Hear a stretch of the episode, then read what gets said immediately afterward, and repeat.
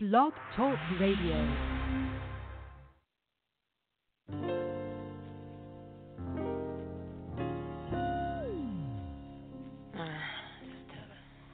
See, I've been watching you for a while, your smiling style, but I know I can be with you for the night, alright? Is that alright? Baby, baby.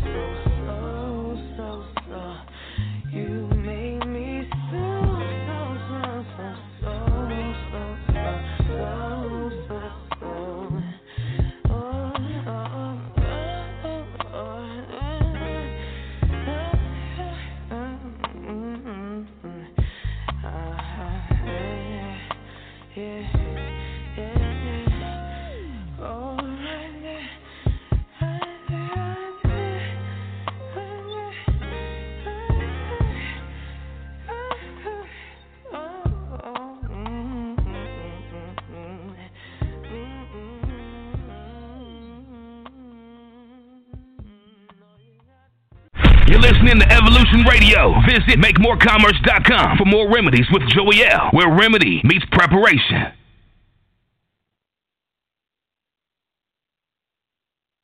Given what most Americans believe, the next statement may be more shocking than any previous.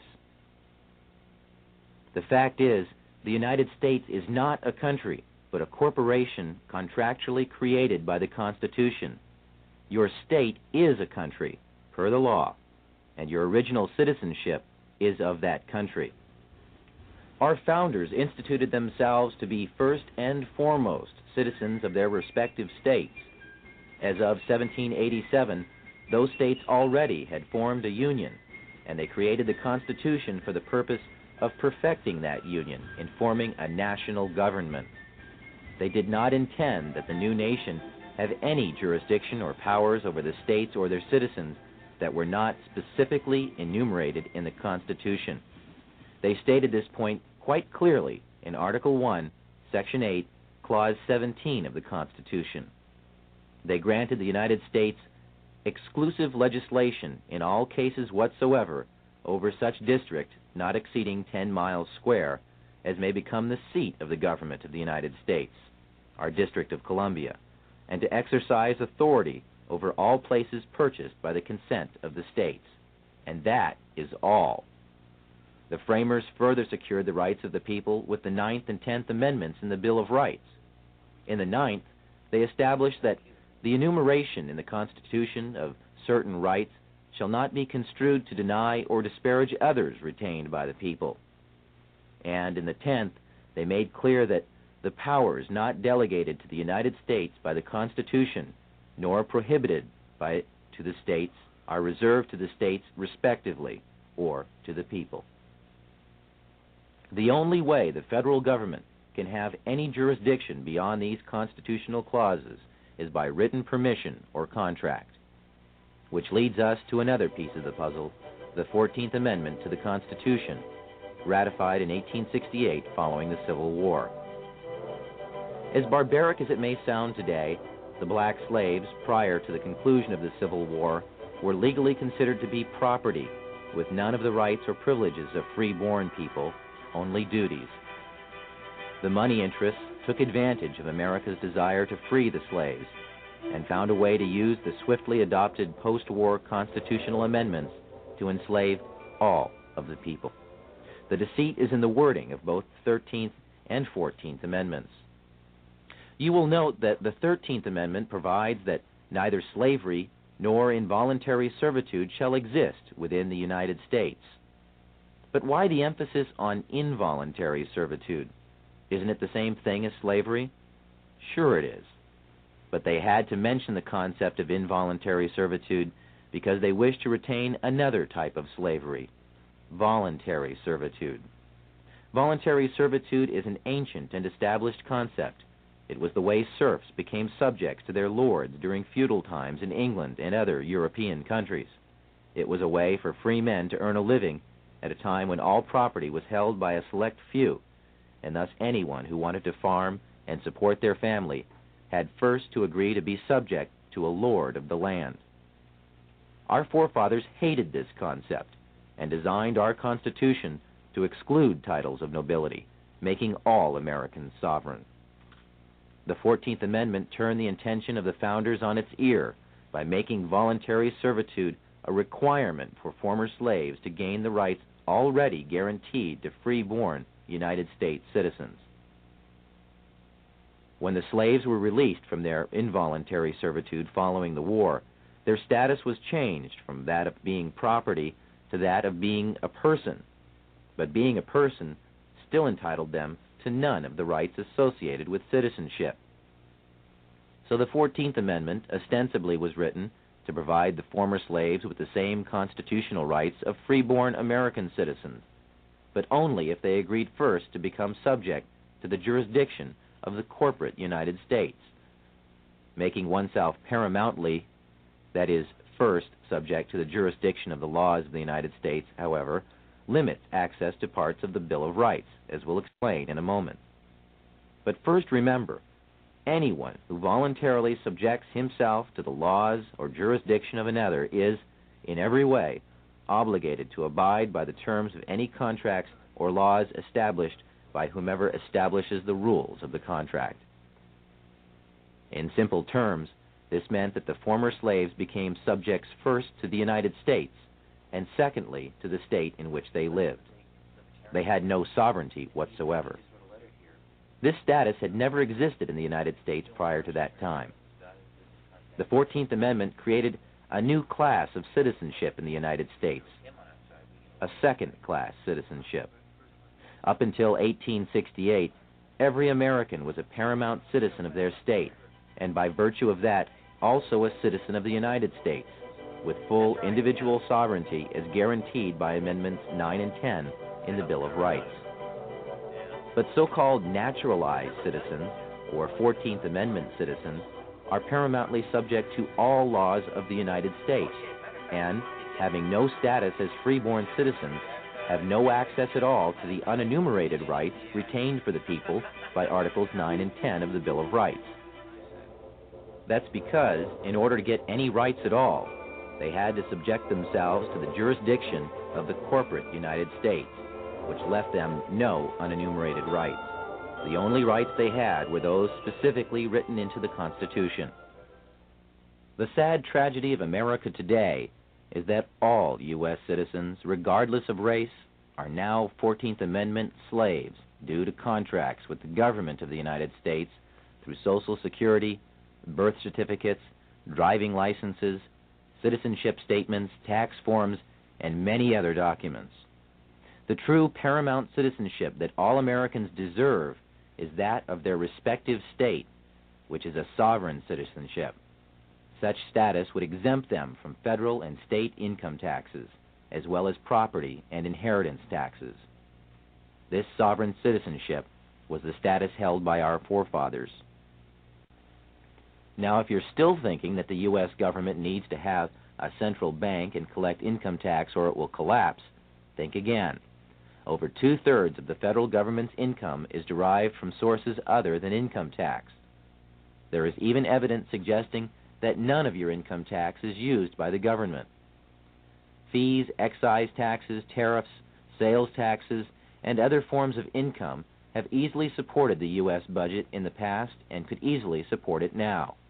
We have done without a national bank for large stretches of our history, and the U.S. Treasury is perfectly capable of printing and managing a money supply. In fact, the only constitutionally sanctioned currency is backed by gold or other precious metals. This is a far more stable form of currency and is the type of money the Treasury was designed to handle. The government was doing so well collecting money under these original laws that it had amassed a huge surplus by the time this cartoon was penned 100 years later in 1887, when there still was no income tax collected at all. Up to this point, we have shown you how the money interests have, 1, established the Federal Reserve System, and 2, exploited a second class of citizenship created by the 14th Amendment for other purposes. And we have mentioned a few names involved in the creation of the Fed. But there are other organizations working for our economic enslavement as well, along with other extremely rich and powerful international bankers.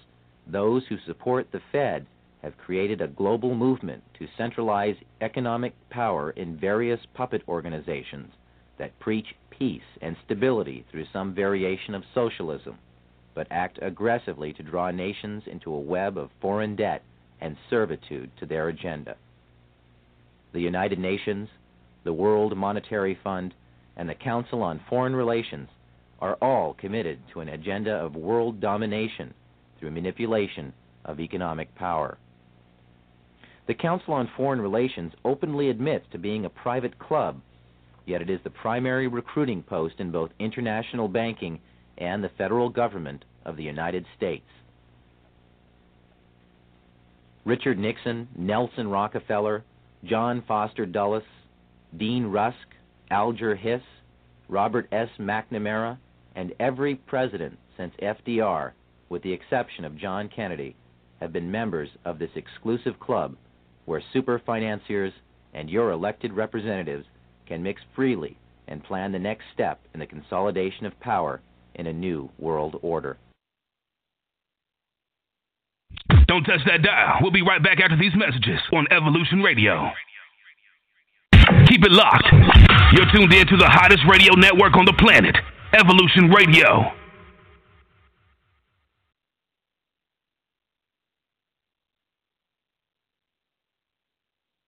You're listening to the new Evolution Radio Network. Visit MakeMoorCommerce.com for more remedies with Joey L, where remedy meets preparation. And why do I say that? Because after 46 years and teaching you morons for 23 years, you want to take the easy way out. Because you think life is a journey. That is horseshit. Life's a journey if you're a moron and you're retarded. That's why, you know, that's what you've done with the life up heretofore. It's been a journey. And how good is the fucking journey? You tell me. Wouldn't you have rather, when the first time you went out with somebody that you thought you were in love with, thought is the operative word, wouldn't you have lied to have a template? Oh, let's follow this process instead of, because that is a journey. And all the mistakes you made and raising this fucking little shithead for kids you got, instead of having this book. Life doesn't have to be a journey. It's a journey for morons.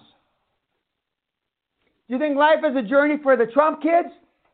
It's a motherfucking process, the same process his daddy raised him by.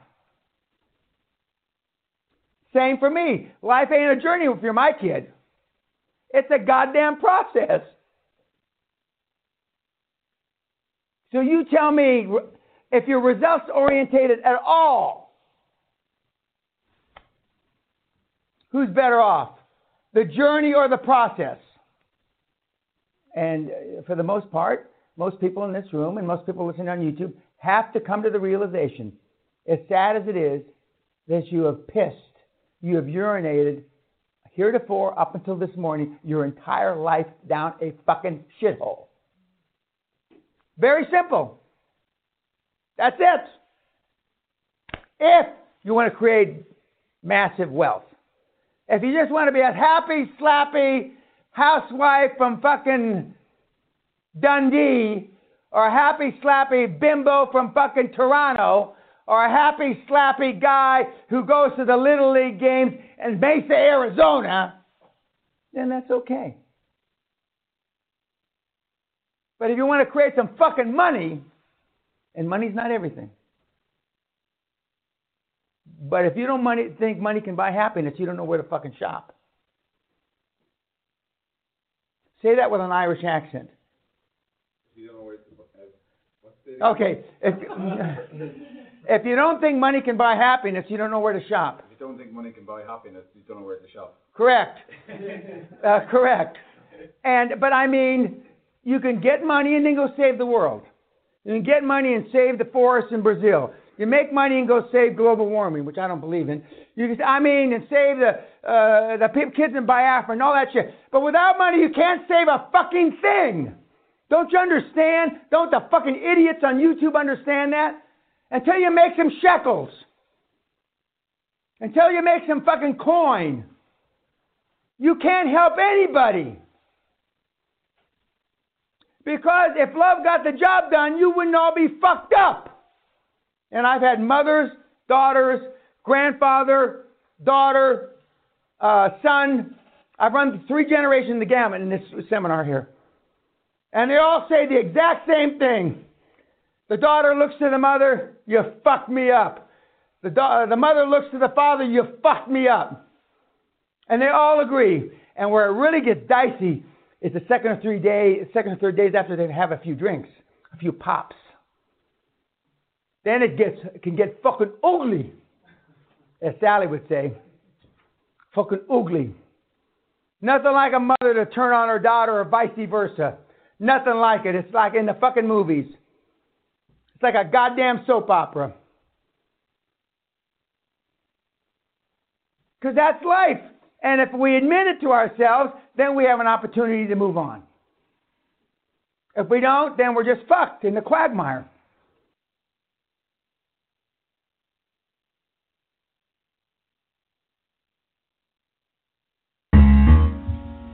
Yeah.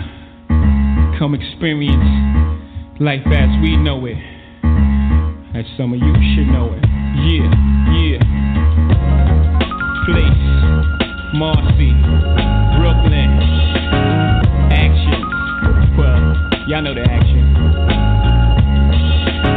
I got the shorty on my block, always clocking my rock. He likes the style of profile, I think he won the mock. He likes the way I walk, he see my money talking. The honey talking, I'm the hottest nigga in New York. And I see his hunger pains, I know his blood boils. He wanna run with me, I know this kid'll be loyal. I watched him make a few wins, the coppers' little sneakers and gear. Then it's just enough for re-up again. I see myself in his eyes. I move from Levi's to guess of Versace. Now it's diamonds like Liberace.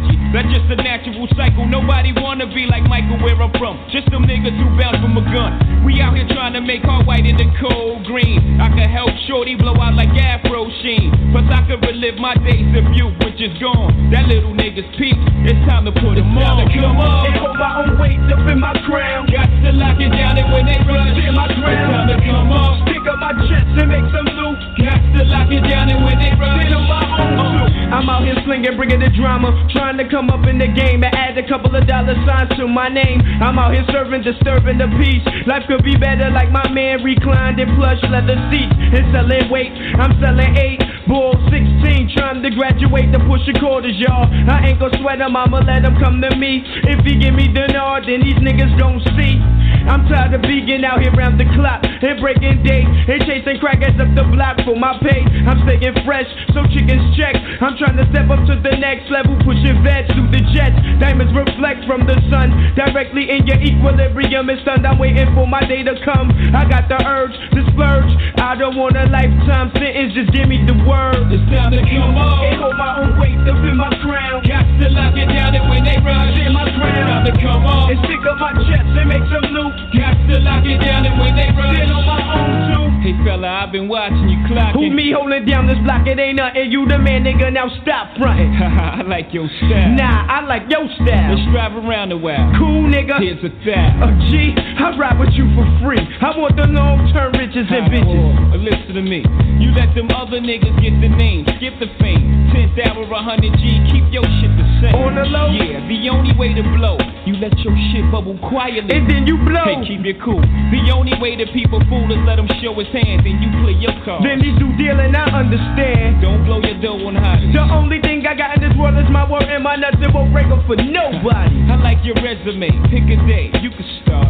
From now until death, do what's part, nigga. It's time to come on and hold my own weight up in my crown. Got to lock it down and when they ride, till I drown. It's time to come on and stick up my chest and make some loot. Got to lock it down and when they ride, till on my own. It's time to come on and hold my own weight. Up in my ground, got to lock it down and when they ride, yeah, my ground. Time to come up and stick on my chest and make some loot. Got to lock it down and when they ride, been on my own too.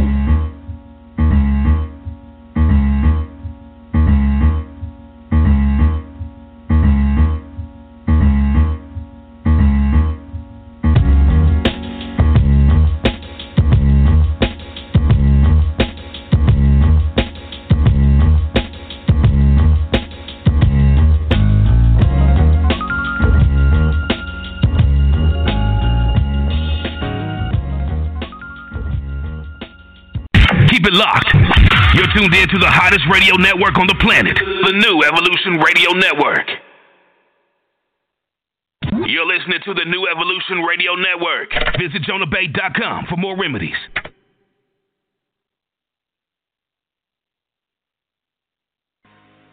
I want to share with you how to reach your goals. I think the Bible's greatest motivational book ever been written. Now, I want you to repeat after me, please. We got to recondition our minds first. Let us say together, good things are supposed to happen to me. Yeah, write that down. I want you to say that to yourself every day. See, we live in a world where we believe that bad things are supposed to happen to us. I remember at a point in my life, Bishop, when things are going good for me, and I said, this is too good to be true. Something is bound to happen. Guess what? It did. Thou shalt decree a thing that shall be established unto you and shall accomplish that whereunto it has been sent. Watch your words. Watch what you say about yourself, about your affairs. Be conscious of that on a daily basis. Why? Because your words are powerful. In the beginning was the word. Life and death is in the tongue. Watch what you say. Never say I'm broke. Say I'm overcoming a cash flow problem.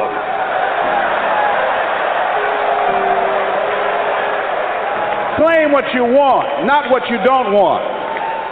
So affirm, good things are supposed to happen to me, and begin to believe that. Begin to expect that. Now, I was talking to my oldest son, Calvin. We were going for a walk. And I said, Calvin, do you want to be successful? He said, yes, sir, Dad. It's okay. We kept on walking. Then I stopped and I looked him in the eyes. It's my namesake, my junior. I said, Calvin, we're looking at each other eye to eye now. Do you expect to be successful?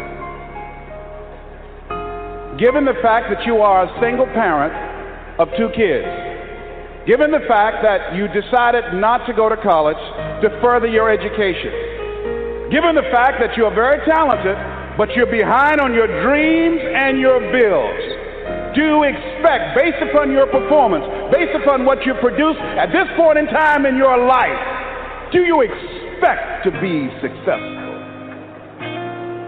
And Calvin got quiet. Because see, if you ask most people at the Manpower Conference, do you want to be successful? Do you want to live a life of productivity? Do you want to live a life of contribution? Do you want to be a better father? Do you want to have your own business? Are there dreams you want? Everybody will say yes.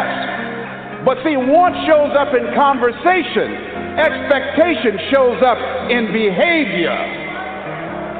See, I can tell what you expect by what you do. That's why the Bible says, judge a tree by the fruit it bears, not the fruit that it wants, not the fruit that it talks about, not the fruit that it claims, but by what you are doing.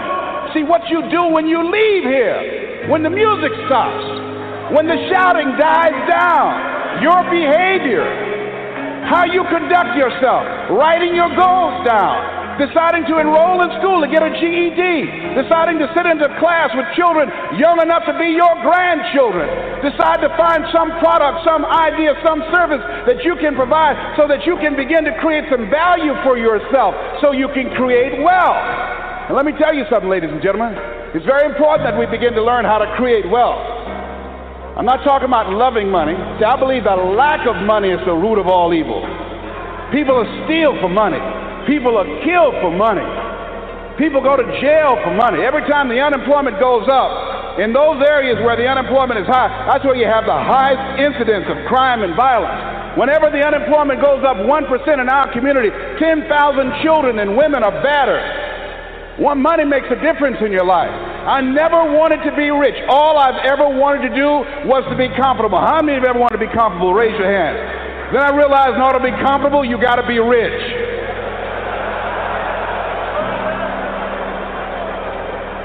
An old friend of mine, Zig Ziglar, say, people say money won't make you happy, but everybody want to find out for themselves. Rita Davenport say, money ain't important, but it's right up there with oxygen. And let me tell you something, fellas, even if you're as homeless as I am, if you got some money, women will find something cute on you.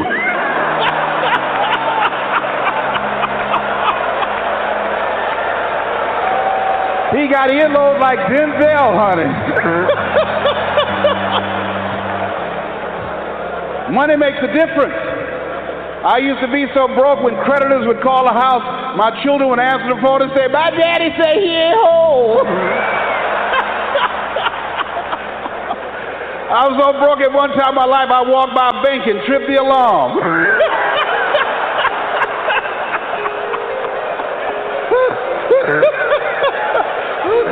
I tell you, poverty sucks. You hear me? Repeat after me, please. I'll never be broke again. Yes, write that down. I affirm that I'll never be broke again. Never. Never will I ever be broke again. Let me tell you what money does. Number one, it gives you control over your life. Write that down. Number two, it gives you options. Three, it allows you to live a life of contribution, to contribute to things that you feel strongly about, like this ministry and the work of Project 2000 will be doing to change the lives of young people. Bishop Jake's vision is that we can have Little League football teams and baseball teams and basketball teams. Then we can have Little League dermatologists and cardiologists and endocrinologists. So he's now establishing an institution, Project 2000, to give our young people the methods and the techniques to reinvent themselves as we go into the next millennium. And this era that Peter Drucker calls the era of the 3 C's, accelerated change, overwhelming complexity, and tremendous competition. So here's the first step to accumulating wealth. If you expect to do it, write this down. You must be willing to do the things today others won't do in order to have the things tomorrow others won't have. That's why the Book of Life said the road to life is straight and narrow, and few there be that find it, because few there be that are willing to do the things today others won't do in order to have the things tomorrow others won't have. What are the things that others won't do? Number one, make discipline a major force in your life. How many of you know if you'd have been more disciplined, you'd be further along to reach your goals right now? Socrates said the undisciplined life is an insane life.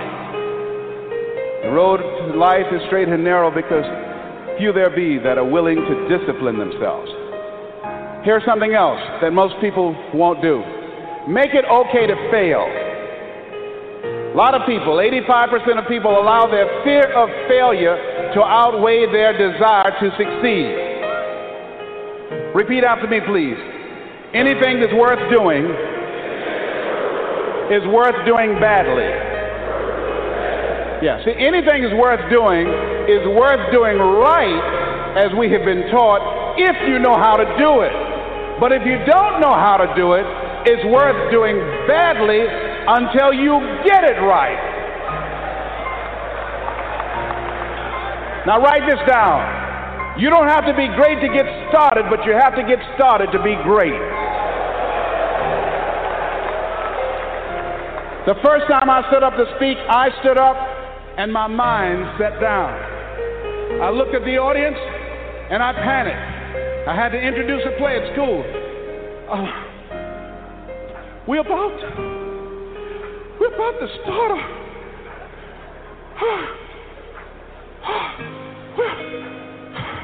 Ran off, Mr. Washington. Mr. Brown, where are you going? Mr. Washington, I can't think, sir. I don't know. Did you rehearse? Yes, sir, I did. Well, what's wrong? Why did you say your lines? I don't know, sir. I got up there and I looked at him and everything left me. Let me do it another day, please, sir. No, go back out there, Mr. Brown. Mr. Washington, I'll mess up, please, sir. Don't send me out there now. I'll mess up. Mr. Brown, if you run now, you will always be running. Anything that's worth doing is worth doing badly until you get it right. Why are you moving like that? I got to go to the bathroom, sir. Mr. Brown, go back out there. Yes, sir.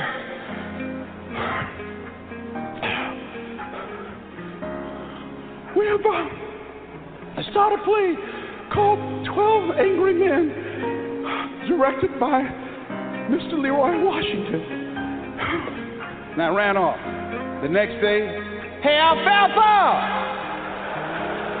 Hey, Les Brown, how are you? They dogged me out. They talked about me so bad. The next time another event came up, Mr. Washington, Mr. Brown, you're up. I said, no, Mr. Washington. Everybody says, no, not him. I said, they're right, Mr. Washington, not me. He said, Mr. Brown, you're up. Yes, sir. And I went out, and pretty soon, when people laughed at me, it didn't bother me. They would throw paper, and I could catch it without losing my concentration.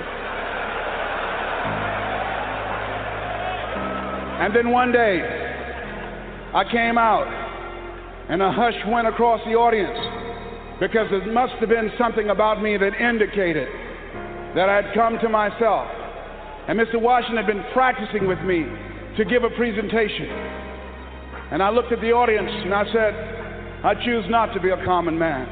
It's my right to be uncommon if I can. I seek opportunity, not security. I do not wish to be a kept citizen, humbled and dull by having the state look after me. I want to take the calculated risk, to dream and to build, to fail and to succeed. I refuse to live from hand to mouth. I prefer the challenges of life to the guaranteed existence, the thrill of fulfillment to the stale calm of utopia. I will never cower before any master, nor bend to any threat.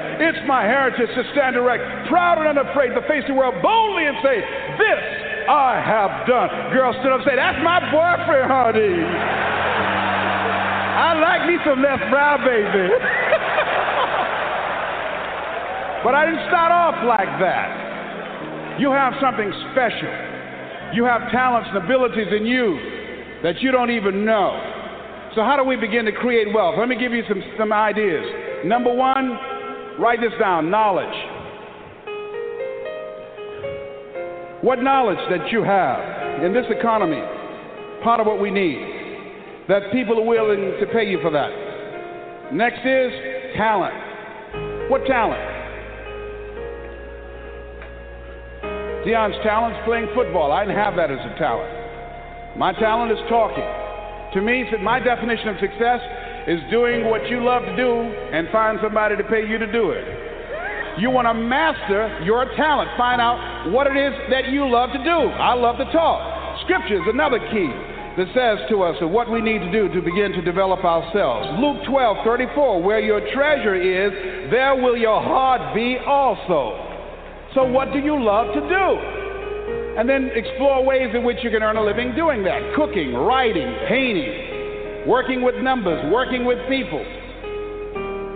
The other thing is, not only must you have knowledge, talent, some skill, but the other thing that's important, faith to act on whatever your dream is. See, if you don't believe in yourself, how many people you know that have a lot of talent, a lot of abilities, but they don't believe in themselves? Raise your hands. See, that faith is very important. So the faith to act on those dreams, those desires. Here's scripture that I like very much. Proverbs 16th chapter, 3rd verse. Commit thy works unto the Lord, and thy thoughts shall be established. Commit means to carry into action deliberately. Commit means to make it happen no matter what. Commitment is the difference between next time you have bacon and eggs. The chicken was involved. The pig was committed. He had to give it all up. That's going to take a minute to sink in. No, all right? See, when you make a commitment, I'm going to become wealthy. When you make it important, when you decide I'm going to do it no matter what, life changes for you. See, most people don't keep their commitments to their commitments. That's why they lead lives of poverty, lives of misery, lives of unhappiness. Socrates said the uncommitted life isn't worth living. So part of what you must do, whatever commitment, whatever covenant you make with God while you're here, to go back to be a better father, to go back to make a difference in the community, to go back to change your life, to decide not to ever use drugs or alcohol again, to decide that you're going to begin to recreate yourself, that you're going to be reborn to a new state of consciousness. Whatever commitment that you make, keep your commitment to your commitment. No matter what. If it's hard, then do it hard. But keep your commitment to your commitment.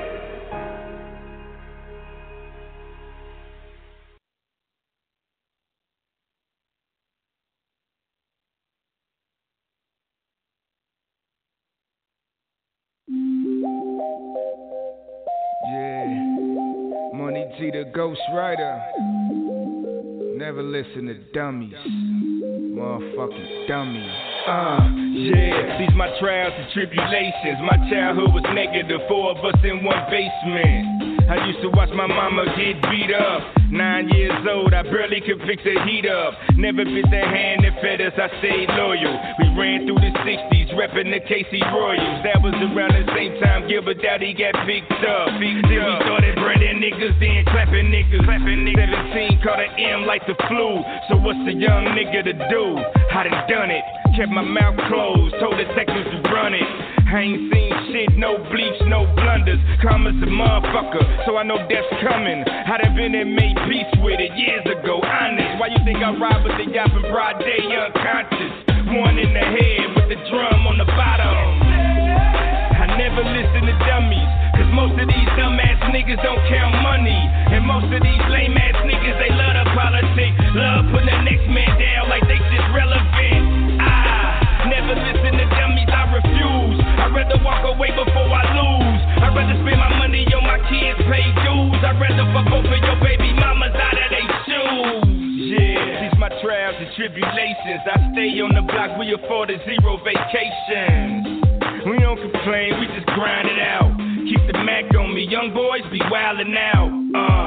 But I'm cold with the sight alignment. If you pussies think I'm yappin', just pull up and try it. Plus I'm cold with my hands. That's the ultimate misconception if you think that I'm playing. Now back to the story. I grew up raw. Nigga put his hands on my mama, I wired his jaw. Reach for my hammer, my cousin would give it to me. Glad he didn't, broad day. How'd I gave it to him? I'd have been like X-rated, doing music from jail. Live from my cell, with one regret I failed. No commissary, no mail, just leave me be. I'm never pussy, never ratted, still the same OG. I never listen to dummies, cause most of these dumbass niggas don't count money. And most of these lame ass niggas, they love the politics. Love putting the next man down like they just relevant.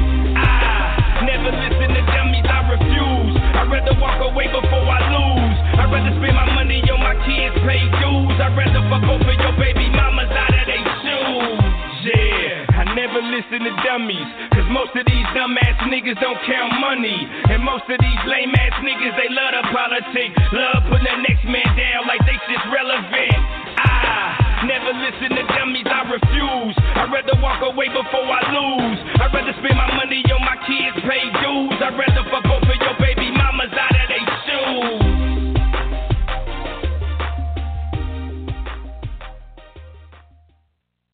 You ever stood and stared at it?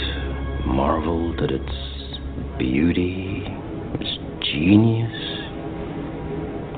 Billions of people just living out their lives, oblivious.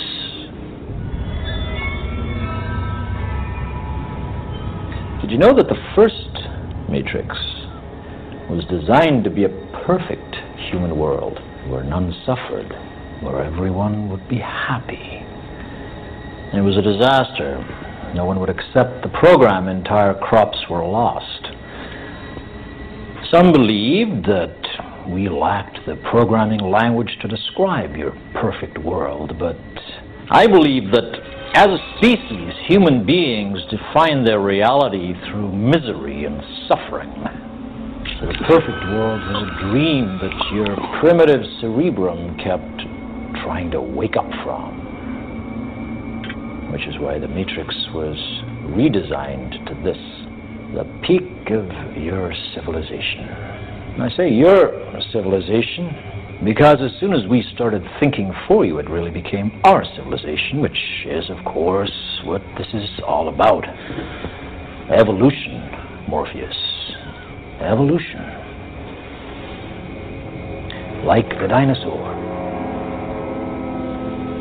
Look out that window. You've had your time.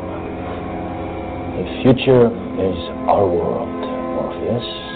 The future is our time. I'd like to share a revelation that I've had during my time here. It came to me when I tried to classify your species.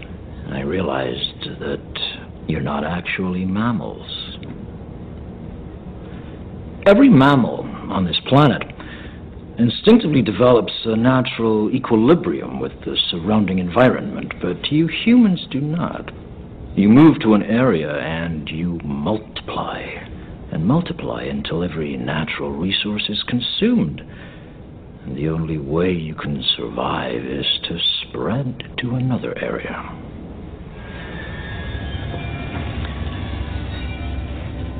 There is another organism on this planet that follows the same pattern. Do you know what it is? A virus.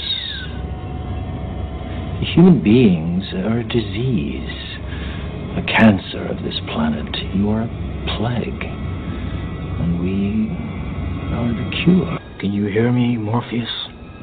I'm going to be honest with you.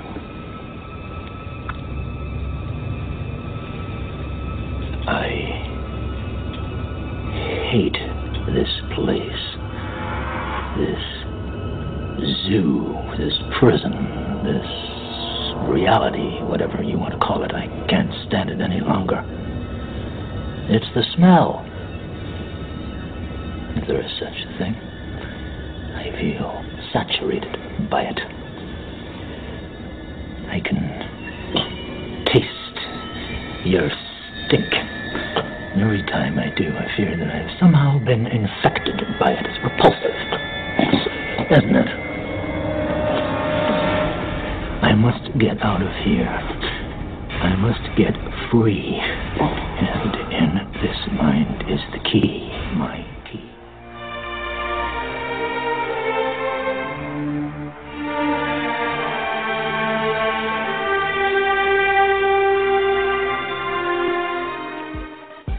There are people that's awake, and there's people asleep. Mm-hmm. Now, most people on this planet are asleep. So let's break it to the least common denominator. Let's say the black community. True. It used to, they say 5%. No, it's like 0 point something now. That's right. You see, that's asleep. So you're going to be lonely because the simple fact that people are asleep. Now, how is this? You have a chakra system in your body, and these are 9 wheels of consciousness. Seven wheels of consciousness. There's like 160 chakras, but 7 major chakras, just like there's 7 African powers. Now, what has happened here to give you a scientific element of what's going on so you can clear this up so you don't have to go and be trying to holler at somebody and they laugh at you and they don't want to hear that shit. Because your family will beat you down and niggas in the street will beat you down. You're going to try to give them a message. Now, have you around here crazy. Now, the chakra system, the lower chakra is your sacral vertebrae. That's your root chakra. And that's where the majority of the people's consciousness is, on the root chakra. So the only thing that they can get down with is desires. What feels good, what tastes good, what smells good, what looks good, what sounds good. Yes. You see, the basic senses, you see, on that particular level, they are called the automatons, which means automation. Okay. They moving, but they're brain dead. Mm-hmm. You see what I'm saying? Now, you don't even get into this particular consciousness that you can partake to understand what things is until you're radiating from the heart chakra. Mm-hmm. You see, the heart chakra. That's why the Egyptian, the heart scarab was the most important. Even when you died, they throw the brain away. But it was the heart that they preserved. Because that's where your true self is. But you got to radiate from the heart chakra and then you elevate on into the pineal gland. But most people's consciousness is in the root chakra. On the 5 senses, the animal level. And they can look pretty. They have a PhD with a degree. They tell you it's only a degree of information. You see what I'm saying? Mm-hmm. You know, a degree of information, it has nothing to do with a person's behavior, whether they're conscious or not. You see, it has nothing to do with what a person wears. It has something to do is where they incarnated down here on a certain level, and they are radiating above the root chakra. And I guarantee you this right now, even if some of you all just coming into consciousness the last couple of weeks of the last year, I'll guarantee you always felt special since you was a baby. Now, I've been asking that question in my lectures around the country for 16 years. And I asked everybody, how many of you all always thought that you were special? And the whole room always raised their hand. You didn't know what it was. You see what I'm saying? But you thought it was special, and you always had a thirst for something that you didn't know what it was, and it was this knowledge. Let me give you an example. When I was in college, I was standing up one time. I had finished school, and I was standing on the college campus with one of the coaches. We got to be good friends. One of the basketball coaches, Coach Holmes. And he said, "Well, how do you feel, man? You educated yourself." I said, "Man, I don't feel shit." I didn't know at the time. I told him, I thought when I came here to this university that when I left, I was going to have some kind of knowledge. I didn't know what the knowledge was. All I know is what I went through for 4 years, I didn't have shit. I knew I felt empty. Now, it was you know, it was a couple of years later that what I was missing, I realized was knowledge. You see what I'm saying? But I knew something was wrong. You see, and that's what it is. You always thought that that something was missing, and that's why it's actually because you were gravitating above the root chakra. You're listening to Evolution Radio. Visit MakeMoorCommerce.com for more remedies with Joey L, where remedy meets preparation. All right. Peace to the gods. Welcome to the show. Getting in right here on the bottom line, right here on the New Evolution Radio Network. I'm your host, Joey L. Bay. And tonight, we're going to be talking about commercial crimes. I'd like to welcome you to the show. If you are going to be in the New York area, make sure that you come out to our upcoming seminar. Sorry about the delay, y'all. I actually was working on something behind the scenes I had to take care of. So I'm a little bit, I guess I'm early, because normally I come around about 7. So I guess this is early time for me. But peace to the guys. Welcome to the show. Call the numbers 347-989-0194. We do have this upcoming seminar in New York. If you want to attend the seminar, you can go to MakeMoorCommerce.com. Jonah Bay and myself, we're going to be in New York. Let me give y'all the address right quick, too. It's 148 East 48th Street. It's going to be at the Marriott. That's in Midtown. We're going to be in Midtown, in between downtown and uptown. So if you're in New York, come out. Come holler at us. MakeMoorCommerce.com. You can buy tickets at the door. $25 more at the door. All right? New York is expensive. We're covering all the costs. All right? So, well, please come out. We got a lot of new information we're going to be giving out. I mean, it's the new year. I look forward to a lot more people reaching that freedom line this year, man. You know, it's been a, you know, last year we did a lot of work, a lot of good work. And, you know, the ancestors always continue to bless us to be able to help more people. You know, I don't even know if I want to use that word bless, but they continue to facilitate, right?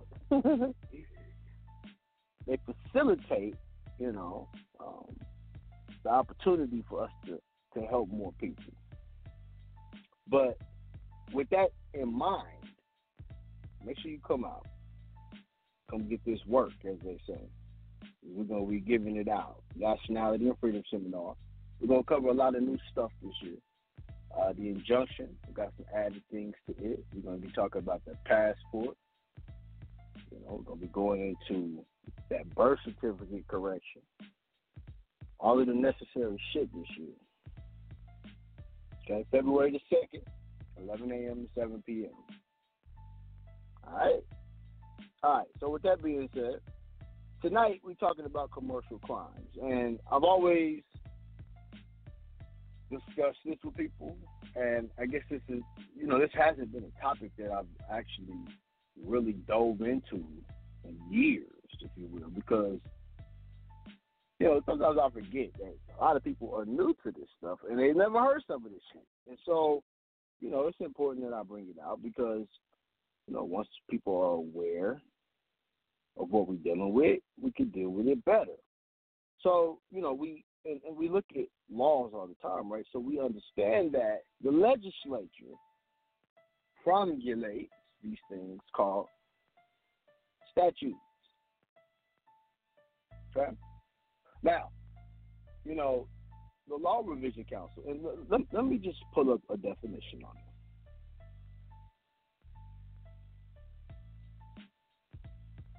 Okay, because you got this thing called some people call it the Office of Law Revision Council, Council of Law Revision, okay?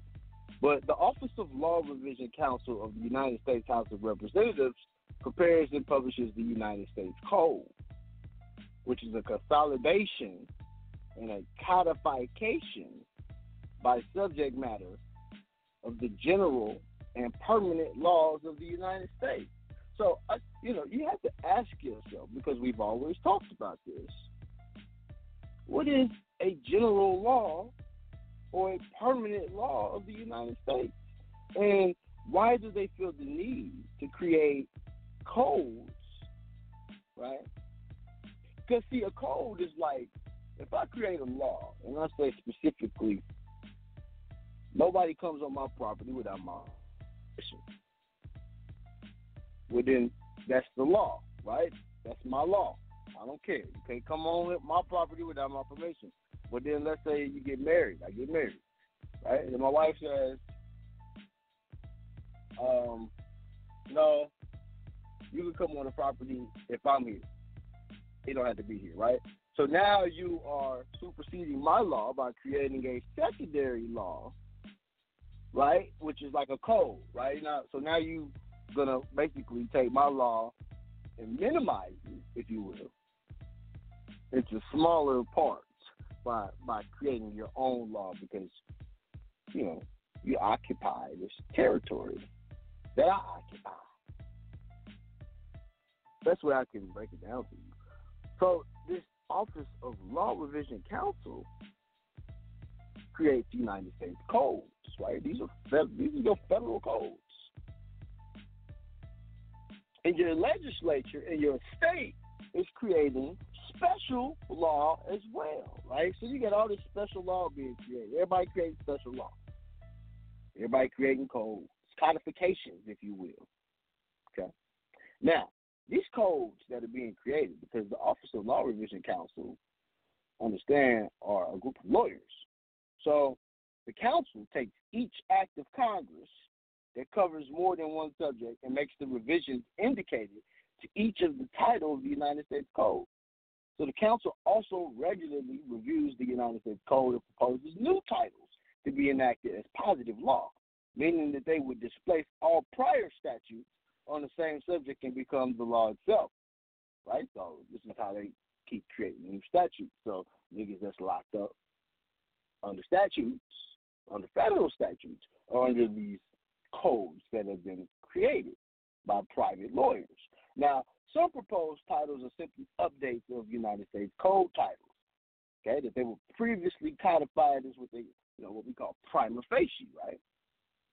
Okay, this is prima facie evidence. So all these laws are prima facie, right? So a law. Understand? So what we're talking about is special law that's being created.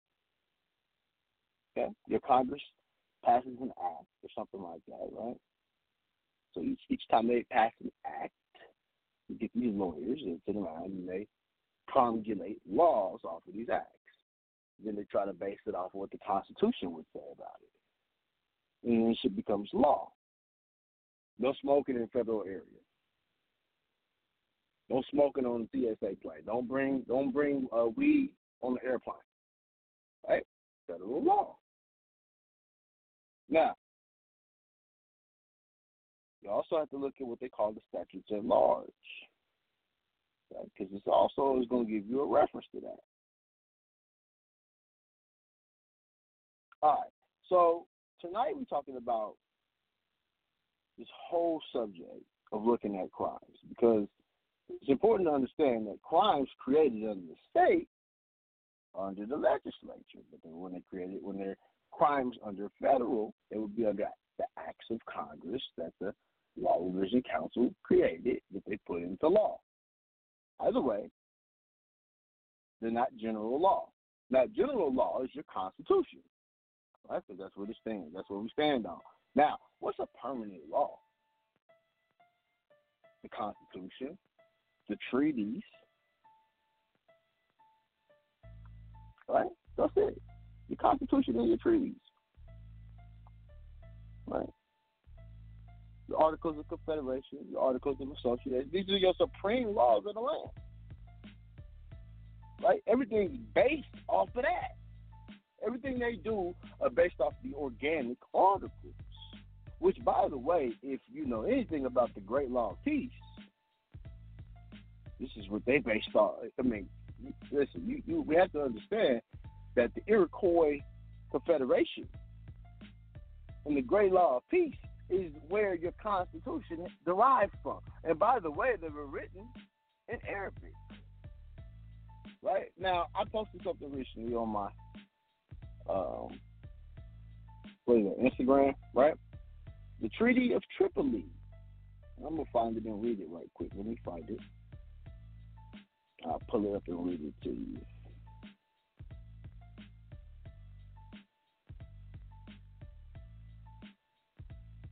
Okay.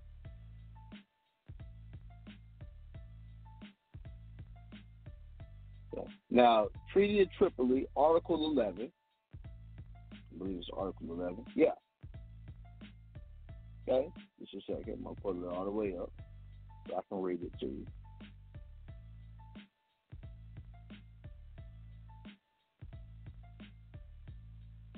Now, we have to understand that the United States, like I told you, is not a Christian country. But it's important that we understand that, because if we understand that, that means it wasn't founded on Christian law. Okay, here we go. Treaty of Peace and Friendship, the Barbary Treaty, 1786 to 1816. The Treaty of Peace and Friendship signed in Tripoli, November 4, 1796. Okay, I ain't even going to go into all of this, but yeah, I need to take time to go into this. But let's read Article 11. As the government of the United States of America is not in any sense founded on the Christian religion, as it has in itself no character of enmity against the laws of religion or tranquility of Muslim men, as the said states never have entered into any war or act of hostility against the Mohammedan nation. And it is declared by the parties that no pretext arising from the religious opinions shall ever pronounce any interruption of the harmony existing between two countries. Now, immediately you should have asked yourself, the two countries, right? Because most people never, like a lot of Moors like to negate this shit, right? Understand that the United States, right, is a different and totally separate country. That's your corporation. That is your corporate body. But at the same time, when they wrote this, it was all people writing this for them, right? So we were the creators of the organic law. And then, you know, they became the trustees of it later. Okay? Very important to understand this. So when we're talking about somebody that's a trustee, it means we've granted them certain powers to do certain things. And so they've used the Congress to do what they call it, to usurpation. Let me give y'all a good working definition.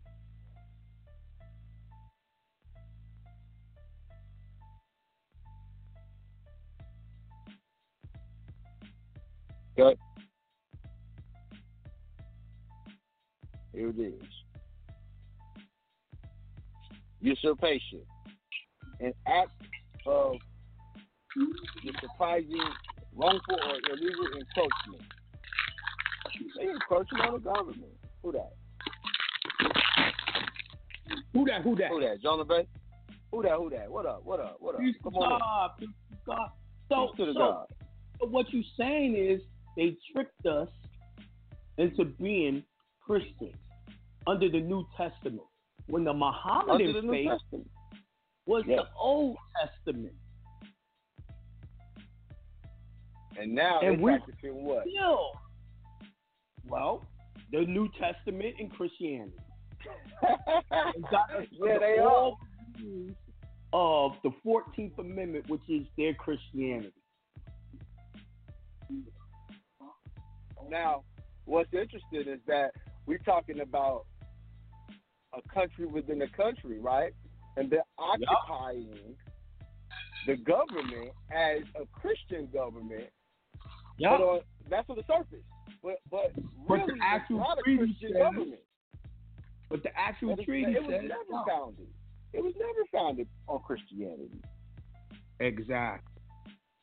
So you understand why I had to bring this out before I could even go into 27 CFR. So you basically want them to know that every law that they're dealing with is Christianity, 14th Amendment. Christianity 14th is Amendment. The 14th Amendment. And this is why I always have told them that the name Jesus is a straw man's name for Yahshua under Christianity. Yes, it is. Now let me read this. And I want you to chime in on this after I read this, okay? I'm going to read this real quick. All right, now, And this is under 27. This is what it says. CFR stands for the Code of Federal Regulations, right? 72.11. It defines crimes as commercial crimes, and it says that, as used in this part, unless the context otherwise requires, terms shall have the meanings described in this section. Words in the plural form shall include singular and vice versa, and words importing the masculine gender shall include the feminine. Now, the term includes and including do not exclude things not enumerated, which are not in the same general class. That's important for y'all to get, okay? Now, it says that commercial crimes, any of the following types of crimes, federal or state offenses against the revenue laws, burglary, counterfeit, forgery, forgery,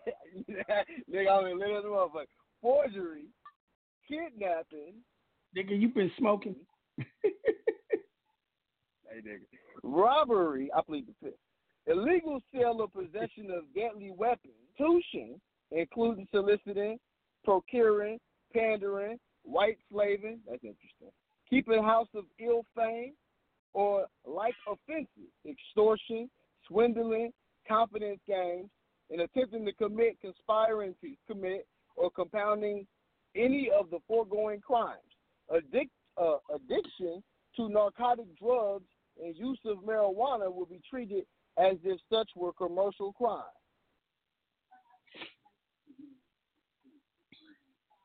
Okay, so we talk about commercial crimes.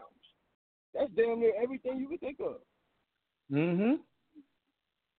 With maybe the exception of a couple of things, but I mean that's all commercial shit under Christian law. Yep. When we start talking about usurpation, what we're really talking about is a government that has occupied your government and create commercial crimes to really make money. That's outside of the general laws.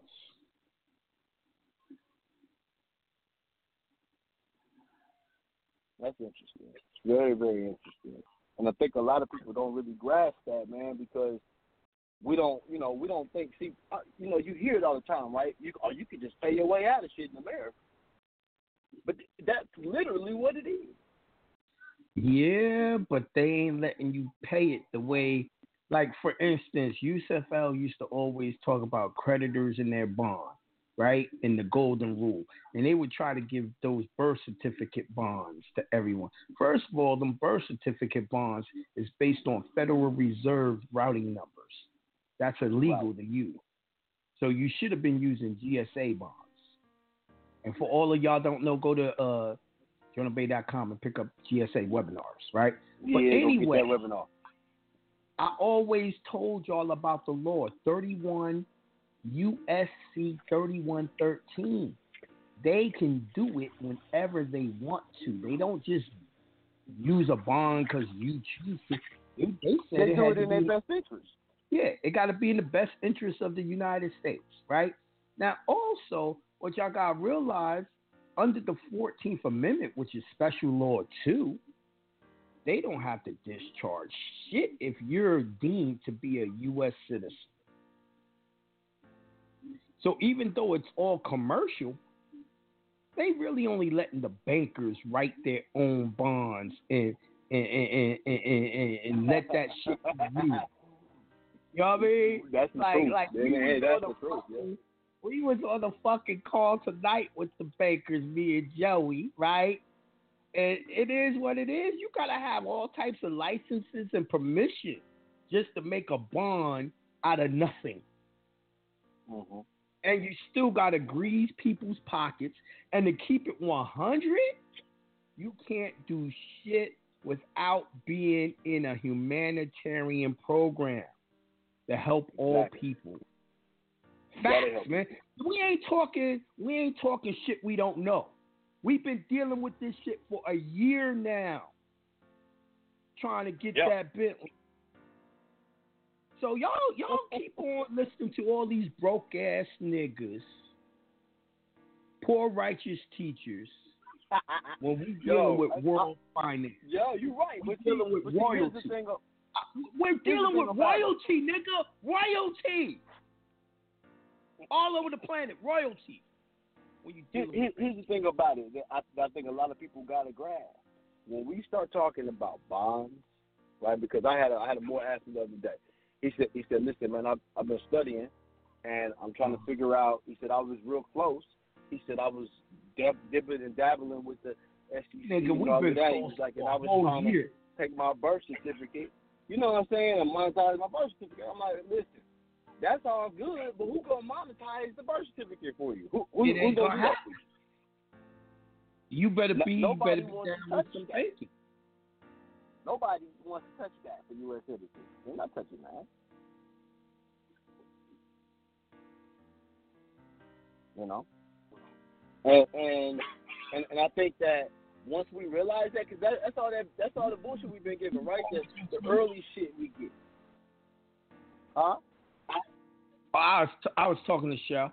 Hold on one second. Let me mute out for a second, and so y'all can't hear my conversation. Hold on. Oh, listen, everything that we're discussing, right? And I'll say this over and over again. When we're talking about bonds, because people want to take bonds, right? And they want to, like your birth certificate, and they want to monetize them and make billions and billions of dollars. But the reality of it is that Joey, why the fuck do they believe they could just monetize their shit? First of all, the 14th Amendment said it's illegal for them to give that private money to a 14th Amendment citizen, a U.S. citizen. That tells you can't do it. Private money to public. Why the hell are they not listening to the UCC? I gave them the code. The code is UCC 8-112. You're going to have to sue, or else you're going to have to do banking. Real banking. Not that bullshit Youssef and all them niggas talk about. I'm doing UCC this and that. I'm doing private banking. It's not real banking. None of that shit was real, because that's why them niggas is broke. Let's keep it real, man. Stop listening to these broke ass niggas. It makes me sick, Joey. It makes me sick. But you know what it is? It's like the con game, my nigga. Everyone wants something for nothing. It's the con game. The con game is offer these niggas something incredible, and they believe that shit. Oh, well, you know, the whole thing about it is, you know, the word con, right? I looked this up. It used to come from the word confidence, right? And this is where you get Ponzi from, right? The Ponzi scheme, right? They created the con man word after him because they used to call him the confidence man, and it was somebody who came along and they would build your confidence in the incredible work. Yeah, exactly. They would come along and steal your confidence that your shit will work, and then as soon as they got your confidence, they disappear on you, or they get the fuck out of Dodge. Yeah, they got your confidence and your bread. Now I'm gone, nigga. Yeah, ghost.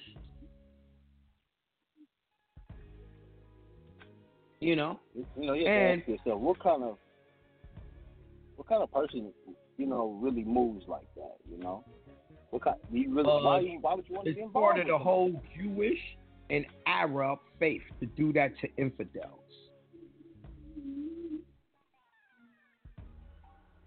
Well, we picked up on them Arab ways, a lot of us. Yeah, you know, they working together. You know, it's illegal under the Mohammedan faith and the Hebrew faith to charge you interest. That's called usury. But they can do it to infidels. You know what an infidel is? The Christian faith. Yeah, go to your Old Testament. It tells you that the infidels is Christian. Ain't that something? Traitors. You know, when you become a Christian, that's almost like changing your nationality. It is. In a sense, back it is, right? Under old ways, your religion was your nationality. Exactly. Your religion broke down. This is the reason why they would kill people, because of their religion. Yeah, it broke down. Your religion broke down what covenant with God you were up under.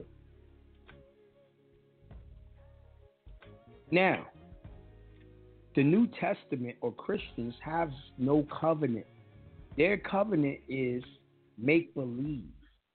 They tell them they can be born again. They tell them that they can do whatever and just ask for forgiveness. The whole New Testament is based off a scapegoat called Jesus.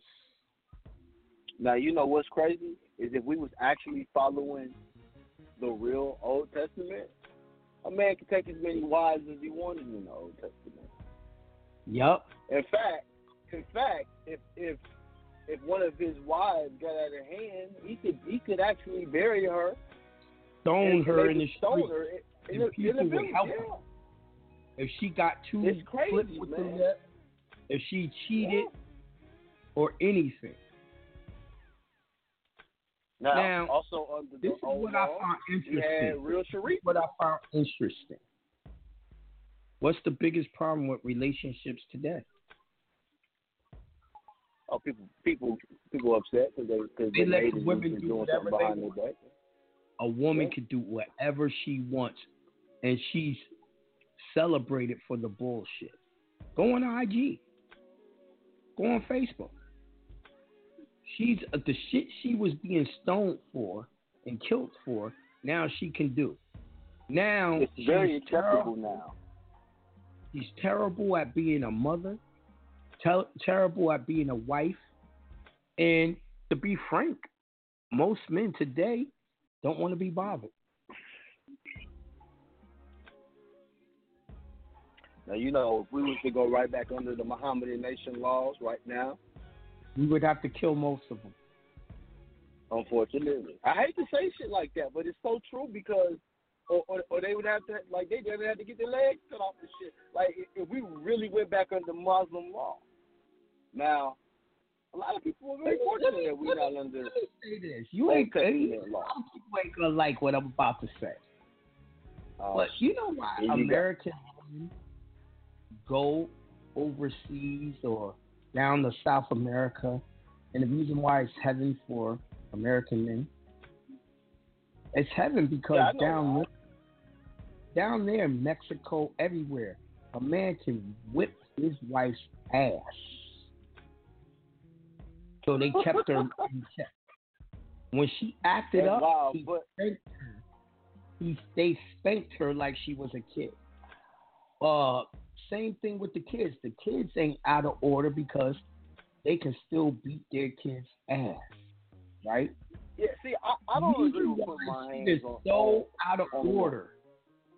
The reason why shit is so out of order with the kids and the women, because we can't whip their ass no more.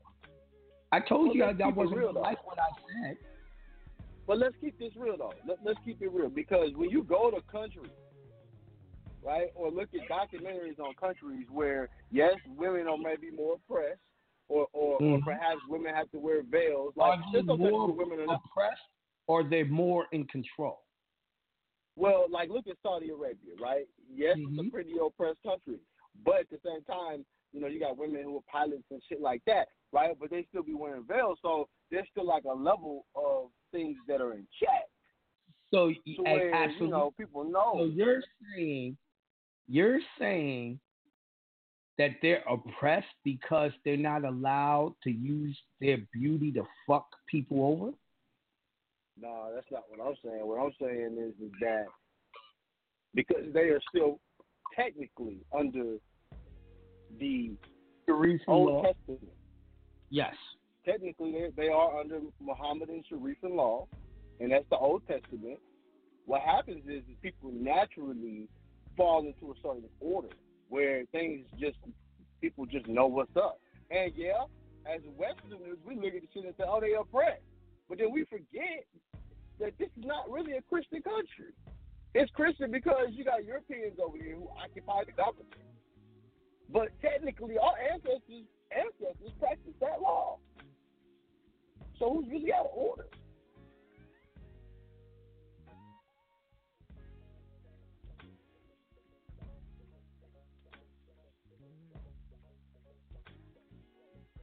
That's my thing. Who's really out of order? Alright, I think, oh yeah, he dropped off. But yeah, I mean, y'all gotta think about that, right? We talk about Muhammadan law. We're talking about organic law. So when we look at things like 27 CFR, right? Now, it's interesting because, are you back? Yeah. Yeah. Well, when we look at things like 27 CFR, right? What we're talking about is the New Testament. We're talking about how our ancestors probably would be rolling over in their graves if they understood how the original law has been basically tarnished. Super and just, yeah, man. I mean, it kind of is crazy when you think about it, man. I mean, because even under our original law, our women were the ones who passed the law down. Yep. And they were rebellion against themselves and their own rules and regulations. Just like they don't even know that the very laws that was established to have more than one wife was established by them. Yeah, it was when they were in the right. Yeah, it was. It was called the Anunnaki. You're right. They knew what it was. They said, "Listen, men can have more than one." Yeah, they could take. What they did was they said, "Listen, a man can take as many wives as he can feed, right, and take care of." When you couldn't take care of them, you wasn't allowed to have them. Right. And the women established that, other than monarchy. And the shit ran like Congress and everything else. The Iroquois Confederation brought that law in. Nah, we're lying, bro. We're saying this shit because we just want to have way more than one woman. Well, you know, it's interesting. I've had that conversation, man, with females, man, and I don't really, you know, I think that when we look at like what it really represents, most people don't have an issue with it because it represents family structure.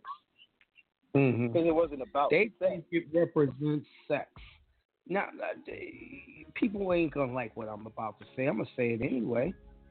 Women really don't want you to have another woman, because they are scared that the new woman will treat you better than they treat you, and you would leave them for the new woman.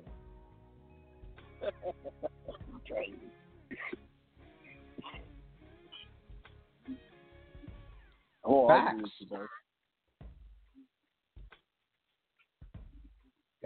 It's actually the truth, but you know, are they real enough to accept though? Do you think? Or do you think under these new laws, right, these New Testament laws that we live under, right, where they have things like gay rights, right, where they actually made this a thing under New Testament law. So right. With things like that, you know, I mean, do you think that we just completely have been corrupted? That's what the New Testament was all about, corrupting you and your principles. The Old Testament. Yes. Once you went along with it, you became 100% an infidel.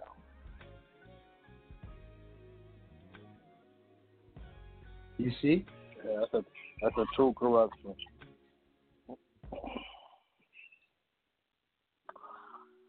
All right, let's take some calls, man. See what's going on out here. Okay. 612-434. You're on the bottom line. What's going on?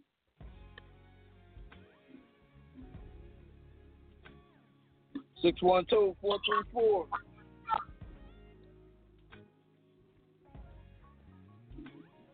Damn, they don't want to talk to us no more?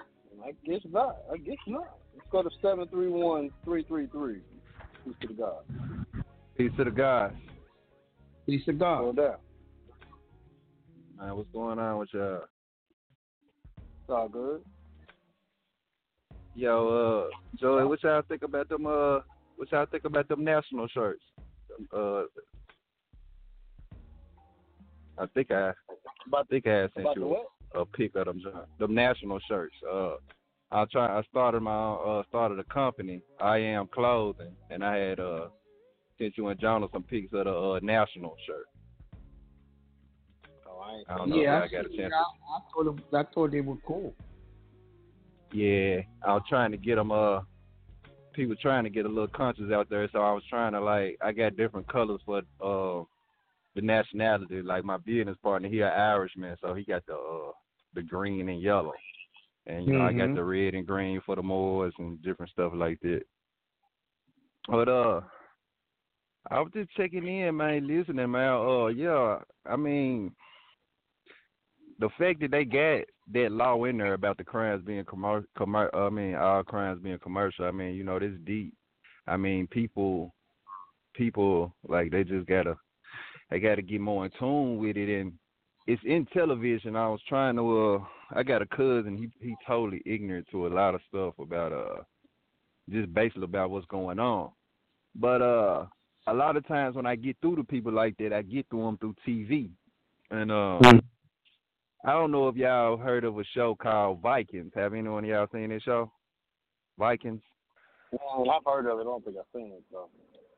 Yeah, well, you know the people that's actually the Vikings, we all know they Moorish people and the people that they're portraying. Because when it first starts, they actually go to England and start raiding the European and stuff and taking their gold. Yeah, the Albion and start taking their property and stuff like that. But what was interesting to me was they don't show no Moors in a show until like the fourth season, and they go somewhere close to India. But all the brothers, all the Moors, they about my color, between me and Akeem color, and they all got light-skinned sisters. But, but one of all the sisters looking pretty much like some Indian women, pretty much, but all the brothers dark brown. Mm-hmm. So one of the Vikings asked his brother, because his brother had left Scandinavia, because it's set in Scandinavia and went around the world and stuff. So right. what threw me off, what I really caught, and I sent it to my cousin, he finally started believing what I was saying, was when you put up that little post on the Instagram, I screenshotted it, the Treaty of Tripoli, when they were talking about Muslims. Yeah. Uh-huh. So on the Viking show, the one of the Vikings asked his uncle. He said, "Who are they?" And he said, "There's Muslim men." That's what he called the Muslim men. And I was flipping out that. And so when I showed him that in that treaty, it fucked him up. He's like, "What does that mean?" I said, "Everything I've been telling you, man. We've been here first. We've been everywhere first." So it just it fucked him up because so-called black people never believe other so-called black people. Yeah, I got to hear from some type of. Got to hear from a European or some shit for some validation and shit. But I want to ask y'all about this because like I said, man, I really believe that it's only for people that got the eyes to see and the ears to hear, man. That shit, that's just what it is. Everybody not gonna be a leader. You know what I'm saying? It's just like when I was breaking down it was one of the brothers that I got to listen to, y'all, and he was talking about the passport process, and he was talking about, that's kind of expensive, woo, woo, woo. I told him, look, if you do the studying, Jonah them broke it down in September. You just got to understand. We broke it down years before that. Yeah, but I mean... Between somewhere in September, between your show, between Joey, the Friday show and the Monday show, y'all really broke it down. You know what I'm saying? Like, really broke it down. Well, you know what kills me is a lot of people need a template. You get a template because it's a process. You're not supposed to be doing shit all willy-nilly. Right. Everything has a for the other people that's leaders of leaders, they can get the breakdown. When I break it down, they can go about doing it themselves. But most people going to need that template. Yeah, they're going to need a template. Yeah.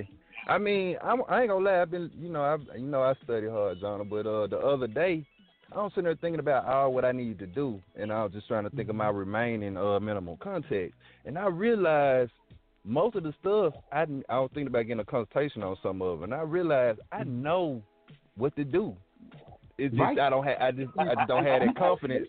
I didn't have that confidence. You know what I'm saying? Like I'm like, okay. Well, I know how to do that shit. That's why most people get a consultation. For me, just look over shit or talk with me about it to give you the confidence. Right. You know, make sure that you're good. Make sure you know what you're doing. You know? But you know what? I did the same thing with Jerry Curl Juice. I just wanted the shit right the first time I did it. Right. I didn't want to have to go back. Yeah, I don't want to go back and have to fix shit. Fixing shit is harder than doing it right the first time. Right, right. Because I was trying to figure out how to get rid of them arrears. Because I didn't want Dijon to block my passport. The arrears. Yes, they won't. Okay, I'm gonna get the I webinar on it. Yeah, I shut it down and got rid of all the arrears all at the same time. Now know to do the signature. Right, because I mean, when I originally went in the court for child support, the arrears was based off of how old my son was. But see, my son stayed with me before that, so I challenged it then. I mean, verbally I challenged it, but I want to challenge it on paper and just straighten it up because because they was doing improper service. They wasn't sending it to me. They was sending it to my aunt's house. When they made that determination on the arrears, because the arrears was like federal. It wasn't state. It was like federal. So I guess they was trying to say, okay, we've been giving the child 10 care or some shit like that, but he didn't get that. He never had that. He was always on my insurance. So so I was just gonna challenge it. See, they were just BSing. So they just took his age and what they wanted me to pay, and it was $48,000. I'm like, y'all ain't never gave me $5,000, no less than $48,000. You know what I'm saying? Right. Oh, they just make up arbitrary numbers for you to pay back. Right. And I mean, Jonah, if you Google that I'm paying it back when you ain't never gave it to me, he never received shit. Right. But exactly. It fucks up how that chick can go get child support. I mean, welfare, and you got to pay it back. Ain't that some shit? See, this is what I'm saying about how these women are Christians. And they love this Christianity system, and it looks out for them. Listen, they have you believing women are mistreated. Have you believing? Listen, Oprah, all these motherfuckers give young women all types of money, of money, right? For to help the women do this, help them in math, help the little girls in math. Well, little boys don't get nothing. Little boys don't get nothing.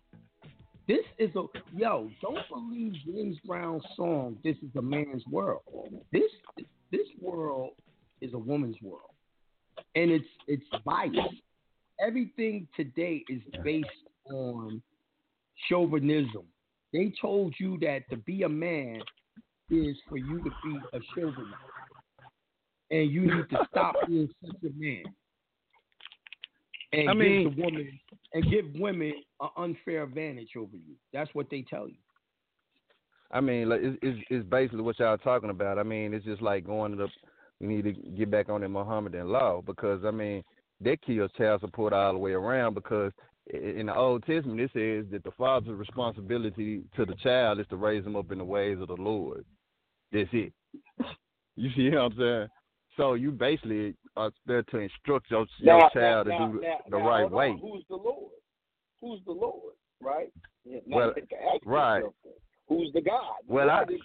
Who's the God? That's me. Yeah, that's me. That's why I was going to say that word Lord means whoever's head of the household to me. When I hear Lord, I hear head of the household. You see what I'm saying? I mean, they say Lord, God so many ways. You got to realize that they dealing with God. I mean, they know that you the God. It's just if you know what they talking about in the Bible. You know what I'm saying? They get more and more on it. They even got a show called American God. Yeah. no disrespect, all them niggas is on YouTube talking about the black woman is my God, the black woman is God. Let me ask you a question. If the black woman is God, why does she spend all day scheming on her creation called the black man and trying to get stuff from him, try to get him to fall in love and take care of her, try to get him to protect her, there's nothing that she does for herself. Everything comes. I mean, to me, ever since I came into this information, how the hell is her creation greater than her? I mean, it's impossible for her to be God, and I'm gonna say this. I never heard you. Get on, yeah. Call into polite and say, yo, that's impossible. Shut your ass up. Man, I don't fuck with them outbred cats, bro. They don't do nothing but regurgitate what you saying. It's just like the boy. I ain't even gonna give him no acknowledgement, but let's just put it like this. About 5 months ago, I noticed that a guy been streaming. He got like 4 episodes, and it's called American National versus U.S. Citizen. That man ain't doing nothing but regurgitating everything y'all dropped last year. A video like that? Didn't I call it something like that too? Motherfucker. We talking about that man that called you a wicked guy back in the day for authentication. I know. That man regurgitating everything y'all been saying like from 3 months earlier. This motherfucker. You know that nigga's name. What the fuck is his name? The one that said authentication. Taza Doc. Yo, that man. But he still But what's so funny to me about it is he still fucking somehow with all that truth, he still is making this shit secured party type shit. Somehow. I don't understand this shit. I don't know how the fuck is he doing it. The real agent shit. But back to what you were saying, Jonah, about the woman being God. There's no disrespect. I mean, sisters, we know who you are. But ever since I got into this information, I started looking at stuff on a metaphysical level. So I look at it like this: okay, you plant a seed, the water comes down, the plant grows. Women got millions of eggs in their body. They need that light, that source that comes from us. Same thing with a chicken. I broke down how the fucking soul comes through man to that lifeless egg, and we give the spark. Facts. We give the spark, and them facts. God is the feminine and the masculine together. Anybody who tries to separate that shit's a devil. Right. And so they just killed it for me. You know what I'm saying? They killed me. What you see in nature is how we operate, man. Like when you look at it, like we talking about men having multiple wives. Don't lions have multiple queens? Yes. The fuck is they talking about? You see what I'm saying? What the fuck? That's how I rock. Under the Old Testament, my nigga. They want you under that New Testament. Now, this is how you know we're more spiritual than women. And I know women ain't gonna like what I'm saying. I don't care. It's true. I don't sugarcoat shit for white people. I don't sugarcoat shit for women. I just tell it how it is. Right. That's why women go to church. You can't get no black man in the church. We won't do it. Nah. They're when black men are in church, they're in church. Hey, Joey, fact though, if you in church, church in under coercion. Black men that go to church, you know what they are. They gay. Look, man. Yo, check this out. Check this out. Look, y'all tripping. But take this. I will say this. I'll say this, Jonah. What up? You know, the men. I mean, if you look at your life, I'm talking to all the men out there. If you look at your life, 90% of the time you was in church under coercion, either from your mother, your wife, your mama, or your wife, some chick. Or you was pimping. You was pimping from the pulpit. One of the two. I'm not talking about the preacher. The preacher ain't dead. The preacher's man. Yeah, and it's a lot of dudes singing in the church because their girls dragged them in the church. Dog, that girl is forcing them, and as soon as they have an argument, that nigga ain't going no more. And you know what they say? You know what they say? You know how they get you, right? The family that prays together stays together. Man, get the fuck out of here. Because the women ain't going in there for praying, bro. That's another show. They like the show. You know what I'm saying? They like the show, bro.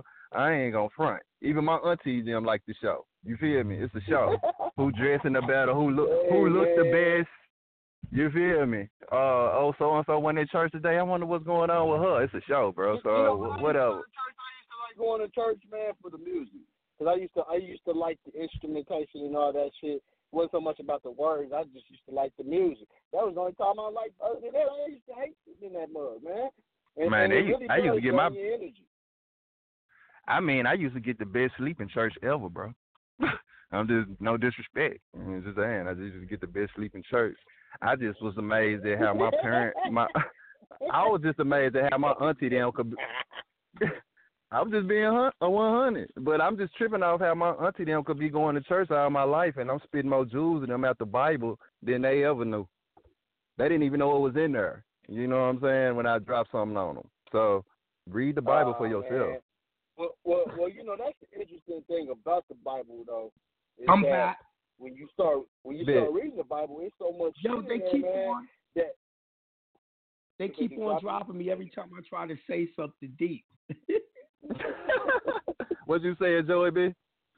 I was saying that why is it when the black man runs his ass into the mosque and Nation of Islam and all that, because we know that's more correct to our spirituality. That's but true. You can't go so shy to go up into no church. I'm telling y'all what it is. Like, men are more spiritual. So we go up into that, even though we know that ain't 100% correct.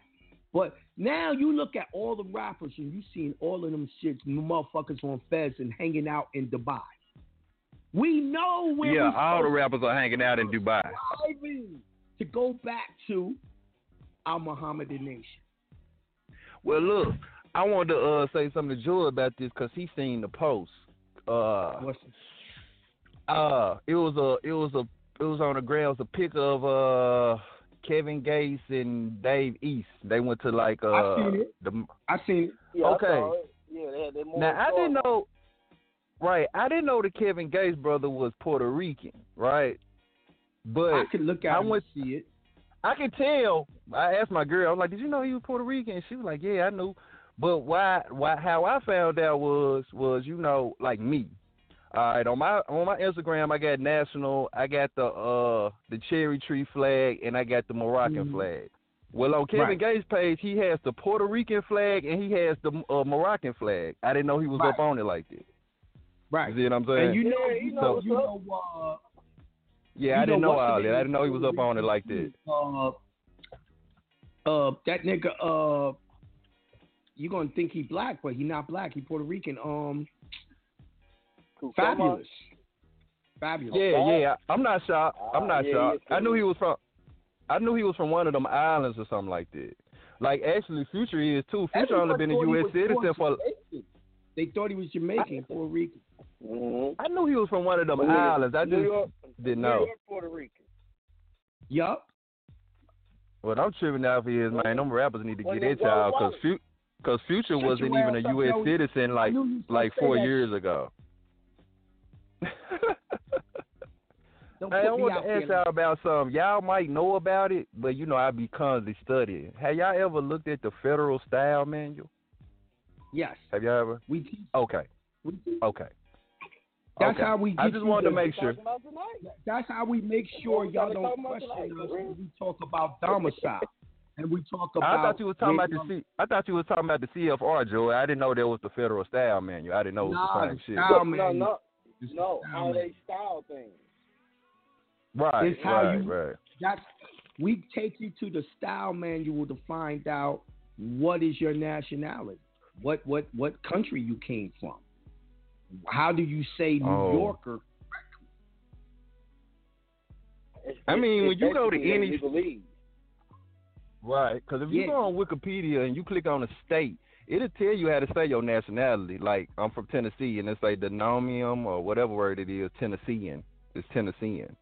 Yes. So I'm a Tennessean. Yes. You know what I'm saying, or whatever. What I mean by these Moors are too hooked into claiming there are more instead of using the actual laws to get where you need to be as a Moor.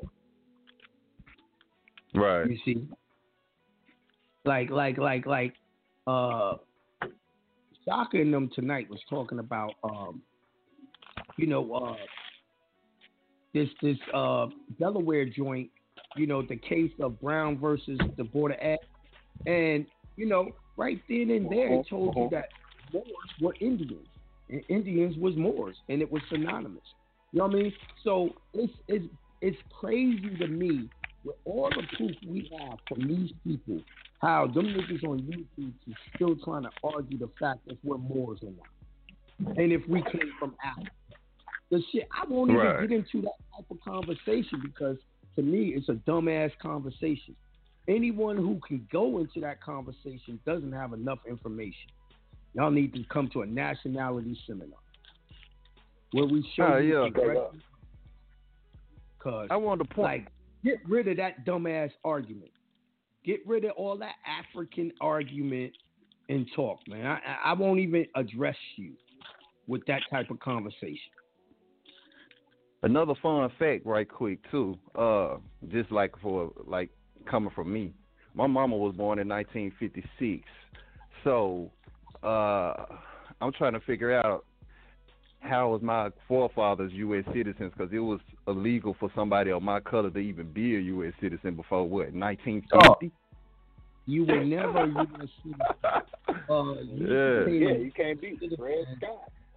You became a U.S. citizen. And them facts. By the 14th Amendment. It's only a recent development. Right.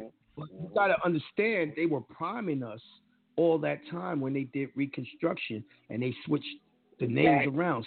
The Negroes, they gave the Negroes the word white and gave us the name Negro. Right. And they primed the whole baby switch on you, brother. You know what I mean? Well, you know, they thinking these motherfuckers... all them niggas came here legally, and we came illegally as slaves from Africa. When them niggas is to Africa. Man, get the fuck out of here. Oh, don't make no goddamn sense. It's just like I don't know. Damn, what's that European woman's name? But when you go to her, she's a North African. Oh no. I was just trying to break it down to the listeners. Like, it's a Charlize Theron. When you go, her nationality is like North African. Yeah, yes, she's African. That's where she's African. From. You're pretty ass African, but she's African. Yeah, she's North African. Right? That's her nationality. I think she has dual citizenship or something like that. But I'm tripping out these brothers though. That fucks me up. All these Africans that come from the continent of Africa, Nigerian and all that shit, they get over here and they don't call them African American. Why? When they truly are. They truly are. You know what I'm saying? Like I don't know where that brother's from, but I'm just gonna say just use Nigeria. If A comes from Nigeria, he's a Nigerian American. He's a true African American. You see what I'm saying? He's an African American, and I know him personally. Right. And like that video was breaking down, man. Those folks don't even look like us. They don't have the bushy hair. They don't have none of that. They don't have beards. None of that. They have very short hair, very coily hair, and they damn sure can't grow the beard that we grow. That's why they can't. All the motherfuckers was from here. We are a whole different. Yep. Whole different race, man. Afro. Like, that's the main difference between us and Papua New Guinea. Them niggas look identical to us, but they can't grow the hair on the face. Right. Most Africans can't grow hair on their face. No, I mean, if you look at any movie like that, you can tell that. We should grow the hair that we grow on our face. What's that? The Anunnaki. We can grow the hair on our face because of the Anunnakis. We are direct descendants. That's why we got that old blood, right? And all them niggas had facial hair. Big bushy shit. I'm rocking with that because all those ancient Sumeria and all them old statues and stuff, they got big beards. They got the curl. That's how you can tell that they're the same as us. All of them. You will never find one without one. They always got the beard, the curls in the beard. You can see it. Yep. You know what I'm saying? Us, those Brazilians, Mexicans, we all got that in common. You know what I'm saying? That's about it. Well, I ain't gonna say Brazilians, but I know Mexicans can grow beards and shit like us. But they all Afro. I think all the people who's direct descendants from the Anunnakis. Now, the Mexicans and all can do that because they are the direct descendants of us. They the mulattoes of us. You know? Right. It's very unique for a melanated person to be able to grow these type of beards that we can grow here. And hell, shit, half the people here can't even do it. Donna, what you been putting in your junk? Juices and berries? That junk growing like a motherfucker. Yes, I'm using the same grease. Well, it's a moisturizer. It's called Shea Moisturizer. The same shit I put in my hair for my waves, I put on my beard, and it keeps it from breaking. Is it a natural omega? Or is that something else? Nah. It's actually sold in the store. All the waivers know about it. Oh, okay. I know what you're talking about. Yeah, every waiver uses it. It's called coconut and moni Pfizer milk souffle. It's made by Design Essentials. Everyone asks me that shit. They be like, "Yo, nigga, what grease are you using? You putting on that motherfucker? That motherfucker growing fast." Yo, that motherfucker was super fast, bro. It's wrong. My cousin was like, "Nigga, you looking like Moses." I'm like, Beard game. Yo, bro. Joey was flexing on me with his beard.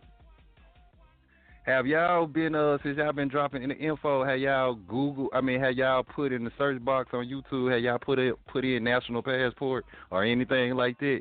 See how many fucking videos and shit coming up now? No, I didn't. I mean, people are just, it's a couple the Euros are pushing state citizenship hard as fuck now since y'all dropped their info last year. I know. I'm talking about hard as fuck. White boys was doing it. But I know that everyone's gonna do it. If you ain't talking nationality, man, I don't know what the fuck you talking. The fuck you talking about? Yeah. Well, that's why I asked you about the federal style manual because I look through videos and see what bullshit they done added or whatever not added or took away and shit like that. Well, you know, and I found one. Wherever we go, they gotta do that.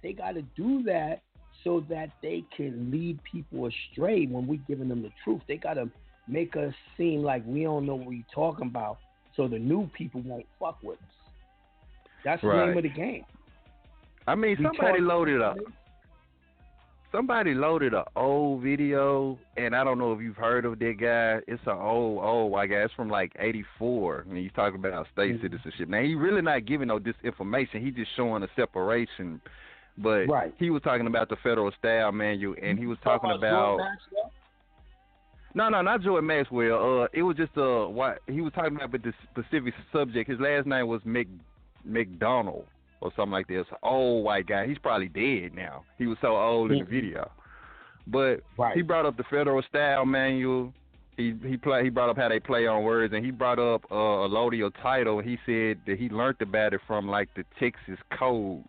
How he found out about a allodial title. Did you know that they've never had a Lodial title? Right. They can't have a Lodial title. That's why they had to create the 14th Amendment so that they could own property. I mean, it's just like an interesting show that breaks down. Because, like, basically you're telling me, from what I've learned from y'all, they basically set this up like the feudal system. It came from the feudal system, right? That's all this is, the feudal system. If you want to know more about the feudal system, watch the cartoon Inuyasha. Inuyasha? Yeah, I used to watch that. Yeah, that was the feudal system. Right, and right, the lords and shit. The demons trying to trap the humans into their rule. Right. Who was the main demons in there? The dog demons, a.k.a. reverse it, God. Right, D-O-G, yeah, most definitely. I'm telling you, my nigga, I could break down all those cartoons. All that anime shit is going hard on this information. That anime shit is showing you that your government is full of shit. If you watch some good anime, it'll show you that shit. But a good show to check out is The Tudors. Did you ever check out The Tudors? It's about King Henry VIII. He basically made titles and shit, and they'd show how he would give titles to, like, say, if he married a new wife, he would give her brother, make her brother them lords and give them titles, but then but he could take this shit away, because, like, when his second wife was cheating on him, he took all this shit from them. He took all this shit back. He took all their titles, all this shit. And I realized when he broke out a title, it was green. It looked like a car title. When they first, it just was on a big-ass roll.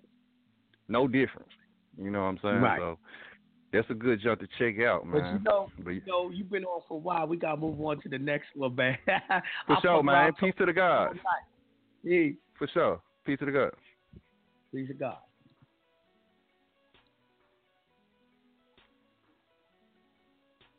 All right. We're going to take a break right quick. We'll be right back. Peace to the God. DipsetUSA.com. You go to booking at DipsetUSA.com and make it happen if you're a promoter trying to get on. Mm-hmm. We only got about 5 more dates left. We got like 30 dates to go on the road. I'm very excited to go on the road with these brothers. I haven't been on the road since about 96 or 97. No, I went on a tunnel tour, but it was different. My mind wasn't right. My mind's right this time. New York City, you know what time it is. Jim Jones, Killer Cam, Joel Santana, Freaky Zeke. Dipset 2015. Let's work. We there, bro. I'm all about this war. Yep. I'm all about this bread. Great. And if I get caught slipping, I can end up in the pit. So, bitch better have my money. Money. Nigga better have my money. Money. Bitch better have my money. Money. Nigga better have my money. My man, baby mom, in the morning, tell him GM. Kiss him on the forehead, take the keys to his BM. Ain't even gonna tell you got the code to his DM. I head on the gram like hashtag free him. I'm biased, but all I got for these hoes is papaya. I done drove every car, no liar. I ain't talking music when I say I did shit with Mariah. Nick wasn't there, nor was with Tola. Sitting on the crates, gun in the stroller. I was selling coke, no joke, no cola. Just made a $250,000 off Ebola. What's up? I'm all about this moolah. I'm all about this bread. And if I get caught slipping, I can end up in the fed. Bitch better have my money. Better have that. Nigga better have my money. He better have my. Bitch better have my money. She better have that. Nigga better have my money. I got bitches that can chef up for ego. Dominican, he had the best for ego. And we just trying not to catch the Rico. Remember what Mitch had heard from Rico. Well, niggas die every day, B. I'm getting money, getting fly every day, B. I pulled up on side the real AZ. And I was young when they tried to kill AZ. We kept it mob style like whip-wop. Audemars styling on a wristwatch. Still do Harlem in my flip-flops. Summertime hopping out the Rari with the missing top. I'm all about this moolah. I'm all about this bread. And if I get caught slipping, I can end up in the pit. Bitch better have my money. Nigga better have my money. Bitch better have my money. Nigga better have my money. Living life big, it's that more money shit. So no matter what I get, I'm screaming more money, bitch. More money coming in, more money spent. Smelling like money, that's that more money scent. AMG kit, that's that more money bands. Knock, knock, open the door, I'm letting more money in. She like, what's this more money shit? I'm like, them niggas that you with, I'm getting more money than. Pockets full of Chuck E. Cheese, I'm under the money tree and I'm just catching all the leaves. She just wanna feel a breeze, I just want her on her knees, cold nigga, antifreeze. I'm all about this moolah. We been about this motherfucking money. I'm all about this bread, huh? And if I get caught slipping, I can end up in the pit. Fuck off. Bitch better have my money. Nigga better have my money. Bitch better have my money. Nigga better have my money. We out here, man. Ain't too much change with the money, huh? Shout to Killer the Don, King Job the Joe, Joel Santana, the Prince of the City. Huh. Hey, Freaky, what's up? Iron Man himself, you heard me? Don't get scared yet. All right. Peace to the gods. We back. This man right here on the bottom line on the New Evolution Radio Network. Got my man Jonah Bay sitting in with me. We're going to be in New York real soon, February the 2nd, 11 a.m. to 7 p.m. Make sure that you get your tickets if you're in the area. Reserve your tickets now, MakeMoorCommerce.com. You can get your tickets at the door. We're going to be at 148 East 48th Street, New York, New York. All right, that's the 2nd of February, 11 a.m. to 7 p.m. Jonah Bay and myself. All right. Yep. All right, so let's go to another caller, man. So we're talking tonight about commercial crimes, how all crimes are commercial under the New Testament. All right, let's go to... for the 803-704.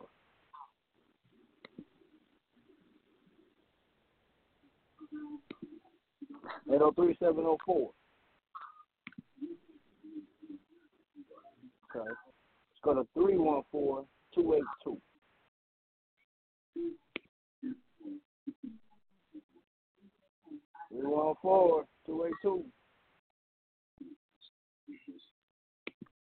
Peace. What do y'all niggas do? I'll come back. Peace. What's going on, man? Chilling. What's good with you? Just chilling. Just listening to what y'all talking about, man. That's kind of deep, though. So what you thinking about? Comment. Talk with us. Converse with us on this shit.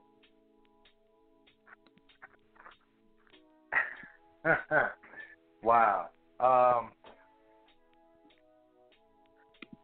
You know what? I really don't have nothing to say on it right now, man. I'm just listening on it. Just hit me back a little bit because I'm like right in the middle of something, and I can't tell you what I'm in the middle of, but it's cool. Man, don't be making no damn babies, man. Give me a minute, man. Just give me a minute. Let me collect myself. All right? Hi. I want to read something right quick. I was doing a little research in the background while y'all was talking. I found this kind of interesting, so I'm gonna pull it up. I'm gonna read it right quick. Okay. Now, when I go and look right now, I was born in the state of Kansas. Now, you would call me a native Kansas, right? They call that the demon in, right? Now, I'm going to read the definition for this. I thought this was interesting. It's called the demonum. A demonum is a people, a tribe, or a name. It is a word that identifies residents or natives of a particular place, which is derived from the name of that particular place. Examples of demoniums include Cochabamba, for a person from the city of Cochabamba, an American, for a person from the country, right, called the United States of America, and Swahili, for a person of the Swahili coast. This Synonyms do not always clearly distinguish place of origin or ethnicity from place of residence or citizenship, and many synonyms overlap with the ethnonym for the ethnically dominant group of a region. I thought that was interesting. So when you call yourself native New Yorker, native Kansas, what you're referring to is the dominant.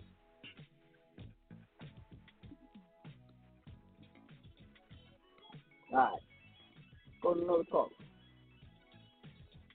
Go to 404-484.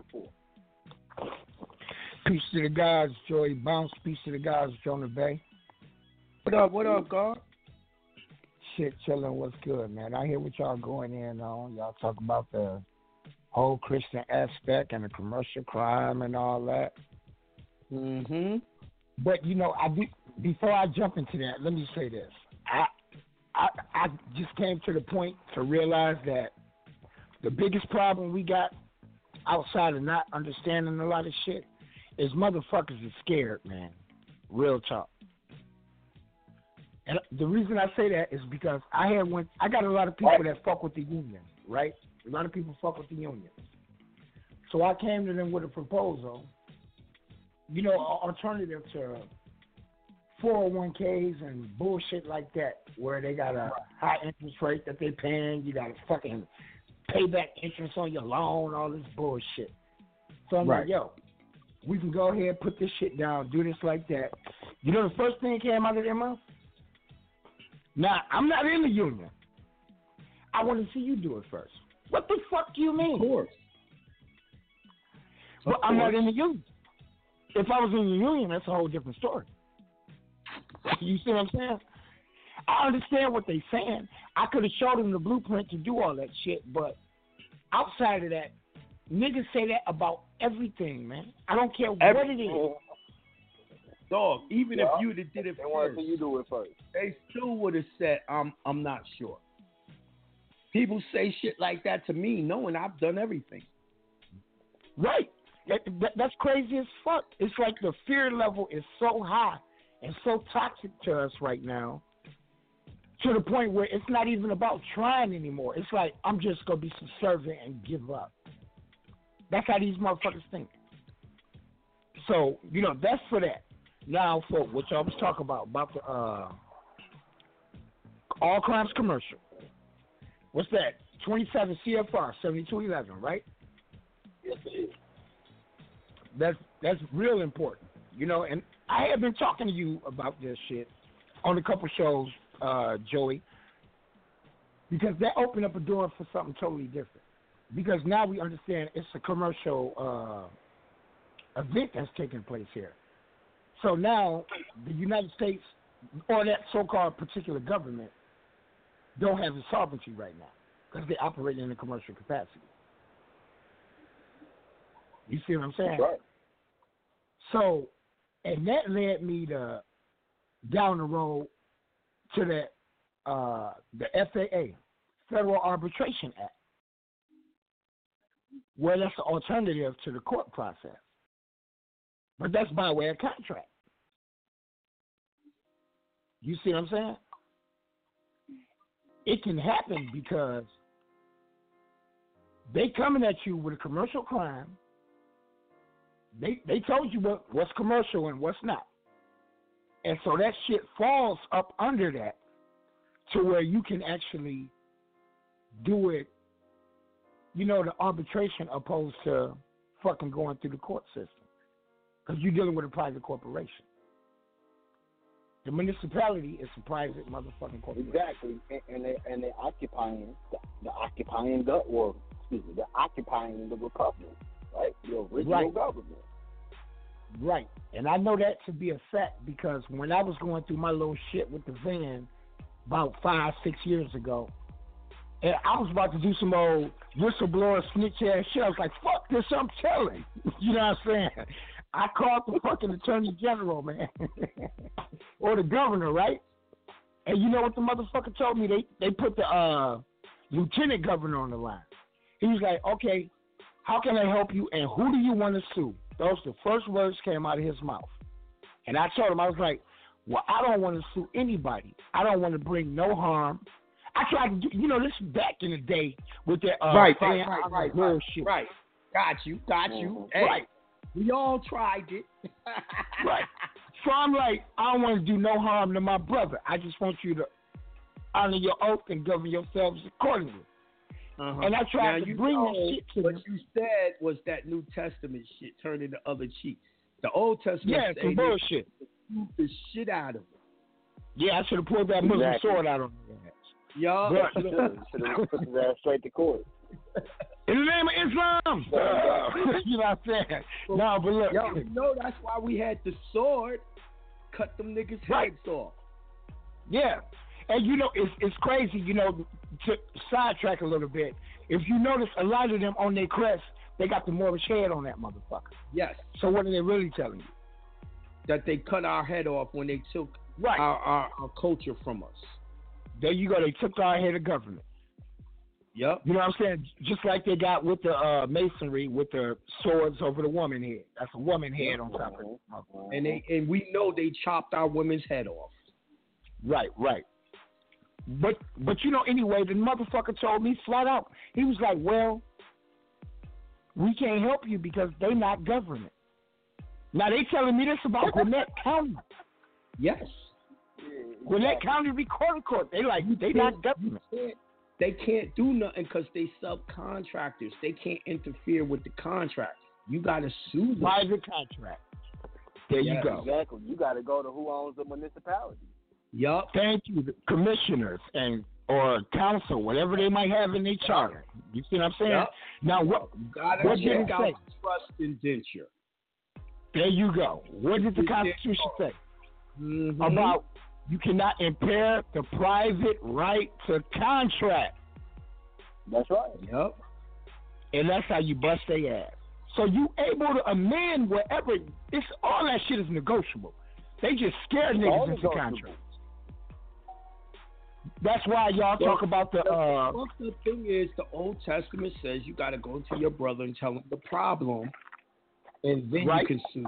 The problem is a lot of us are trying to sue them without doing administrative and all that, and tell them, you know, you what's the name them out 3 times, and then you tell them the intent to sue, notary protest, and now you have everything to prove why you suing them, and they can't kick it out, dismiss it. There you go. Because you got clean hands. Right, you got to exhaust your administrative. The reason why I stopped teaching about suing, if you remember, Keith and all them niggas was trying to act like they knew how to sue. Right? They don't know. That made me stop the lessons. And then the problem was a lot of the people that was listening, that's all they wanted to do was sue instead of getting straight. And I'm like, nigga, truthfully, you know, we got to have our nationality. We got to have our shit right on the records to be able to sue these people properly. If not... You're right about that. You're right about that because you still got contractual shit that you done signed away that you're not even aware of. So you binded by that already. And that's what people don't realize. You're right. You can sue. You can get the money. But the problem is if you got a binding agreement out there, that shit ain't going to... You the one defaulted on your motherfucking shit. You breached the contract. Especially when you're dealing with the municipality as a resident. You see what I'm saying? And that's the biggest thing that fucked people up. You're a resident of that municipality. So how you going to come after this particular agency saying, well, you violated this and that. No, that's a privilege, motherfucker, that we give you. You see what I'm saying? But they're looking at it like, no, this is right. You can't use the Constitution because you done waived that right with this bullshit-ass contract you signed over here. Bye. So I was like, mailbox. Yeah. You know, the mail. Dealing with the postal service. That's not the person you're supposed to be fucking with. You're supposed to be fucking with the post office. You see what I'm saying? But people... What they do that, what they call that shit where you go and register your name for your mail and shit. And the postal service deliver your shit. You're not coming through rural delivery. You're right. Not going to the post office that the Constitution allotted. Right. You know, see, that's why I told everyone to use registered mail, but they like, yo, that shit's so expensive. That's private, though. That's why. Exactly. You see what I'm saying? That took you out of that public capacity. They gotta guarantee everything, and if it don't get there, you get to sue the Postmaster General. He guarantees everything. When you you got two postmasters. You got the Postmaster General over the service, and you got the one over the actual post office, the constitutional one. And that, it's like the sheriff, that motherfucker. None of these motherfuckers do no work. They just sit back and watch people get fucked over all day long. It's commissioners, chief of police, tearing niggas' ass up out here, man. And them the wrong people you supposed to be dealing with. You dial 911, somebody going to jail. Guaranteed. Who called the fucking sheriff? Nobody. For one, they ain't in a position to call the sheriff. You see what I'm saying? And a sad part about that. Huh? I'm talking about when it comes to, like, calling the sheriff. No, I mean, like, when it comes to protection of your right and your property and shit like that. You know what I'm saying? Right. Most people about calling the sheriff. Yeah, that's the sad part. They called 911. Emergency services. See the key word, services. Services and fees. That's what the Constitution told you, right? You got to pay for the services and fees. And that's how they fucking people over. Everything is a service to you. But you like dealing in the public. So therefore, these contracts you setting up, you putting yourself out there on this bullshit. I haven't dealt with these motherfuckers on no level. All benefits, privileges from the federal government, I don't want nothing to do with. You dig what I'm saying? But you got people who think they get tax money back, which they retarded. And I'm like, how you getting tax money? They took this much money from you. That's money you spent throughout the whole year anyway. And they shorten you on that. They never give it all back. Right, you don't even get it all back.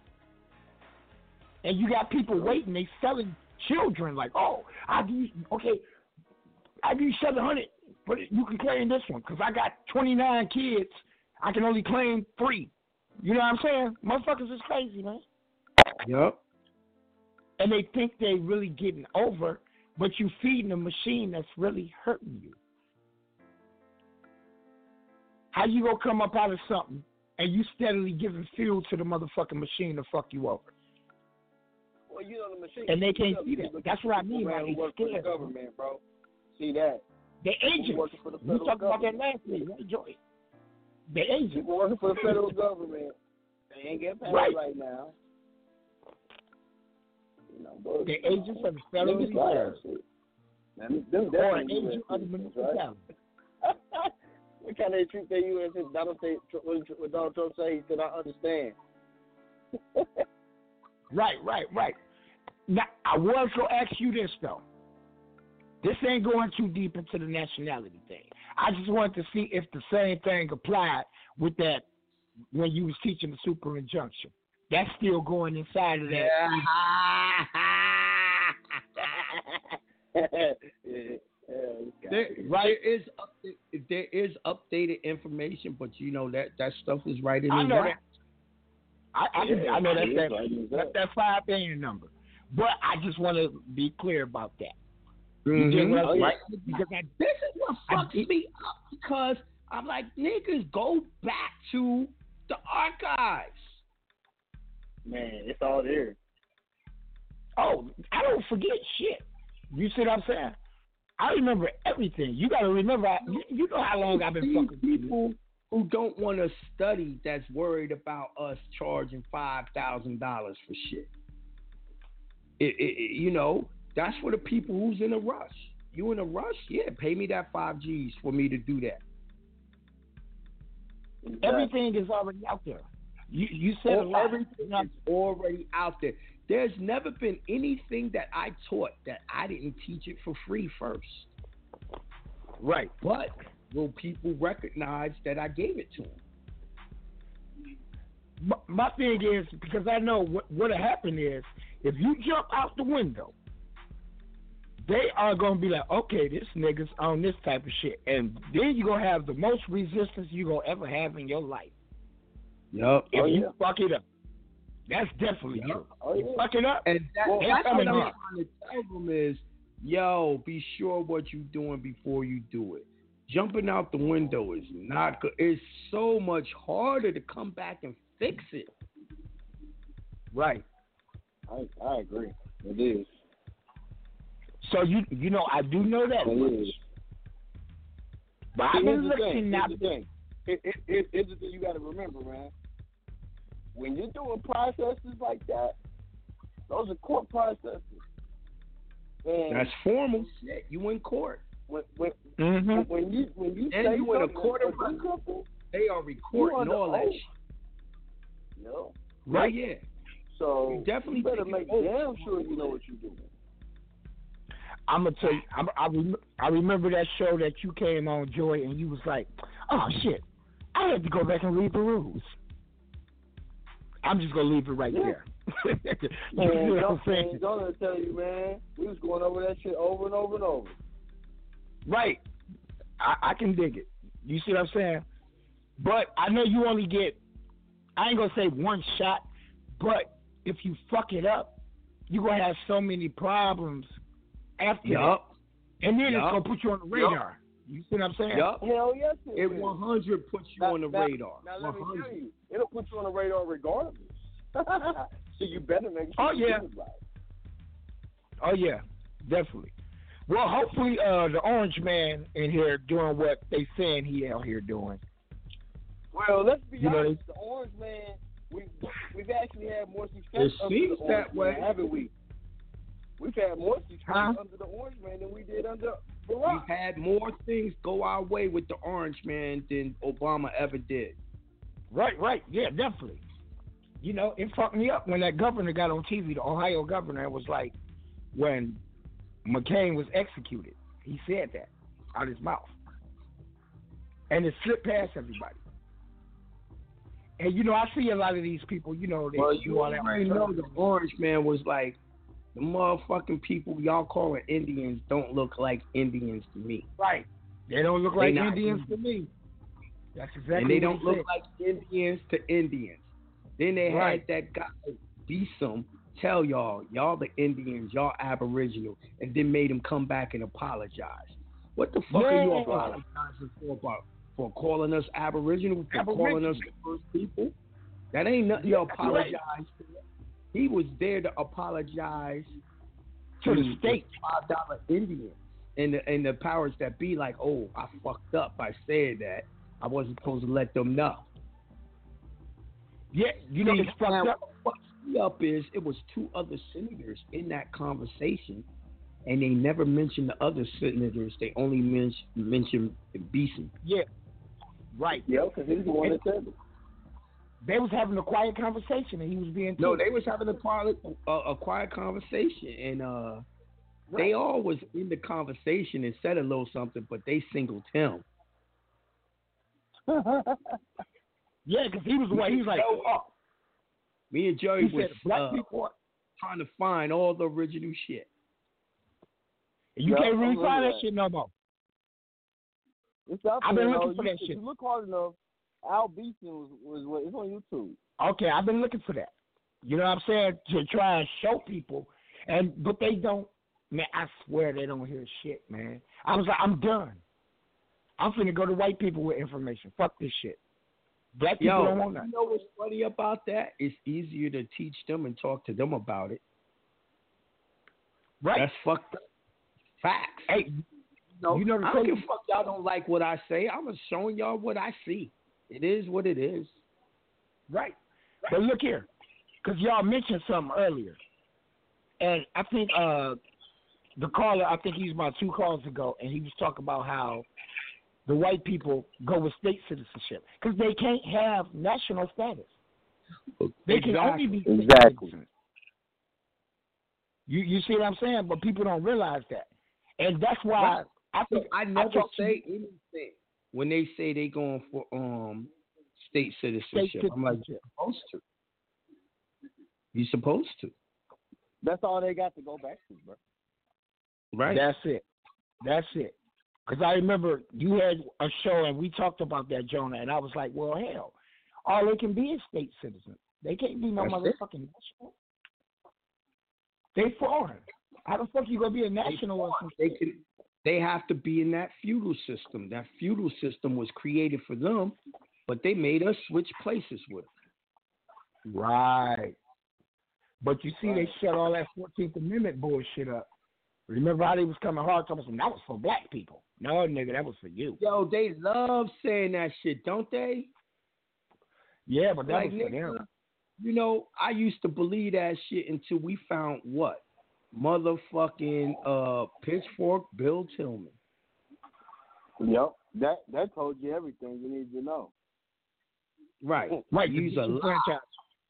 That shit ain't made for us. That shit was made for y'all. They created that shit to steal our government and make it where we could never vote y'all motherfuckers out. That's why they created 14th Amendment, motherfucker. They did not create that shit for no voting. Freedom. They created that shit to stop people from being able to vote and denationalize them. I do want to say that. That's what I'm saying. What the fuck we look like arguing with these people on YouTube that don't know none of this shit? Especially when it don't have your benefit. It don't make sense. That's a waste of energy. Why are you wasting your spirit on bullshit? You know what I'm saying? Fuck that shit. Facts. I'm going to tell you, look, I had ran across this one video. It's probably made in 1990-something. This motherfucker went back and traced his lineage and all this shit, right? But he was showing where we had our own courts, our own prisons, all type of shit. We was living good in the time that they was calling you a slave, man. Yep. All that was our government before they finally, George Washington, was able to chop down the cherry tree, a.k.a. our federal government. Right. Bring that flag out. Then after they got the federal government, they used the federal government to what? Wage war on the countries, a.k.a. the states, and went and took over the states, the republics. And everybody that joined allegiance with these motherfuckers became an enemy of the state. Yep. That's exactly how it happened. That 14th Amendment. I don't give a fuck about what these niggas on YouTube is talking. Like Dame Calloway now talking about the due nationality is the same as a citizen. I'm like, goddamn dog, I thought you was a real studier. You looked up one definition and that's what you think it is? Wow. Or you've been infiltrated. Yeah. Using people. Maybe you was an agent the whole time. And you were set out to make yourself popular to lead people astray. You know, they did that with Martin Luther King. Don't think they're not using the same tactics today. Right? But you got to think, he's still running around with the Indian thing, too, though. You dig what I'm saying? Well, he wants to say we're Aboriginal, right? But nowhere in any international document were we Aboriginal. Listen, you can't go by the name that you want to use. You got to go by the name that those documents that our ancestors wrote was written in. And it's like I did a show a few weeks ago where I broke down how a lot of the Aboriginal people, they were backwater people. They were primitive, where the government, the federal government, was Moors. And they were far from primitive. They lived in brownstones and castles and shit, where the rest of the people was living in longhouses. But all of that shit was based off the principles of the Old Testament, how they built them. They all had the same dimensions, right? Now, you go way back into the Old Testament, the Bible, and the Elohim was the Moors. And the Moors came as messengers of God and taught the backward people, that the primitive people. It's always I tell people that all the time. They keep talking about, so you believe the aliens, the Anunnaki? Motherfucker, you are the Anunnaki. Exactly. You the Anunnaki, they don't know. Alien. The Amalulu. Y'all were left to rule the planet, and y'all even forgot y'all's way because y'all gave up all your ancestral knowledge. Mm-hmm. That's it. Mm-hmm. And you know, everyone else knows about our ancestors. A lot of people don't understand biology. A lot of people don't understand basic biology. Everybody knows about our culture and everything other than us. They take our culture. They do a melanin conference. Look at you go to all the Moroccan shit, man. All the Moroccan shit. All they selling us hookahs, belly dancing, Moroccan food. And all that shit back to us because we don't know our own culture. We don't know that's our traditional food. The same way now they're trying to take all the food that we make, Jamaican food and all that. That's the same recipes as the Hindu Indian food. Same recipes as the Moroccan food. But they'll tell you that's those people's food. That's not your food. You think you've been eating hamburgers. Right. Because when you think about the Hindu, you got to think about the Indus Kush Valley. You see what I'm saying? Exactly. All and that it was shit. The Moors that taught them and brung the caliphship there. The fucking god of ISIS went and brung everything there. Right. Same shit. See, you can't fool me. See, these niggas don't want to have holistic shit, man. They just want to follow whatever suits them. They don't try to bring unity to all the information. Yeah, I think they done lost that. Right now, unfortunately, a lot of these people gonna have to either get washed by the wayside, die. I was trying to be a little genuine about it, but. Pretty much. They got to get the fuck out the way. They got to get the fuck out the way. Listen, this is why when the fish constellation came in, Pisces, they killed all those people. Every motherfucking age, you got to kill off all the people that's going to resist going back to the proper information. Or the information of that age. Yeah, unfortunately, that time is coming again. It's coming, and it's coming. That's why we're talking about a lot of these people gonna die because it's coming, and people don't realize it's gonna come. And now I understand why it always happens. First of all, it ain't no real such thing as death anyway, motherfucker. We just reset. We just hitting the reset button for your ass. You'll be back. Yeah, I don't want to come back. I want to go to the other one. You know what I'm saying? But, you know, people with that mind state go come back and repeat. You know what I mean? I'm trying to move. Yeah, I'm going to keep it real, man. I don't mind coming back. I don't mind going up to a higher realm. I don't mind coming back. You know what I mean? I don't give a fuck. Right. Well, I mean, look at they show you in the movies, man. Look at the Infinity War, man. They're breaking it down to you. They telling you. Mm-hmm. They talk about the dimensions, the quantum realm, all this type of shit. They're letting you know. But they always show you in these films. Right. Disney show you everything because Disney is one of the biggest occultists that it is out there. Well, that's why I watch. Yeah, that's why I be digging and watching all this sci-fi shit. I've been watching it and reading comic books my whole life. Right. If you didn't learn trust law from Daredevil, I don't know what the fuck to tell you because they broke that shit down in the first season of Daredevil. Trust law is everywhere, but the problem is people don't recognize it as that. Man, they gave you so much knowledge on that shit in Daredevil season 1 with Wesley and Kingpin. That shit was just, they just put it all out there. You should have seen that with Bruce Wayne and Alfred. Shit. That's what the Bruce Wayne and Trust Baby. What the fuck? Did you notice that 90% of the superheroes was trust fund leads?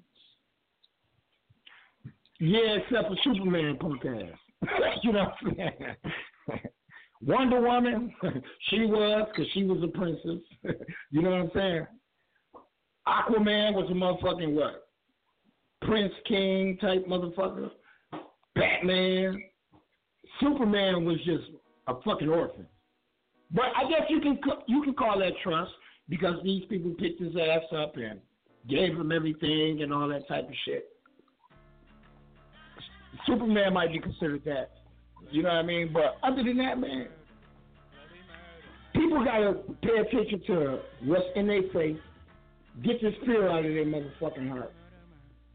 It's like we was chilling today, the police rolled past, niggas started getting paranoid. I was like, what the fuck y'all scared of, man? I was like, take the fucking key out the car. Smoke your weed. Weed is legal, motherfucker. You know what I'm saying? Take the key out the car so they can't say that you smoking marijuana, operating a motor vehicle. You can sit in your car. It's cold outside, motherfucker. Smoke your weed. We own this property right here. We own this right here. What the fuck? What the fuck right. Are you putting weed out for? Put that shit in the air. You know, and they was like, oh, man, well, I just don't want to be fucked with. Well, I do. I need some motherfucking bread out there, motherfucking ass. You see what I'm saying? Fuck that shit. Exactly. All that. I don't have the contracts y'all niggas got.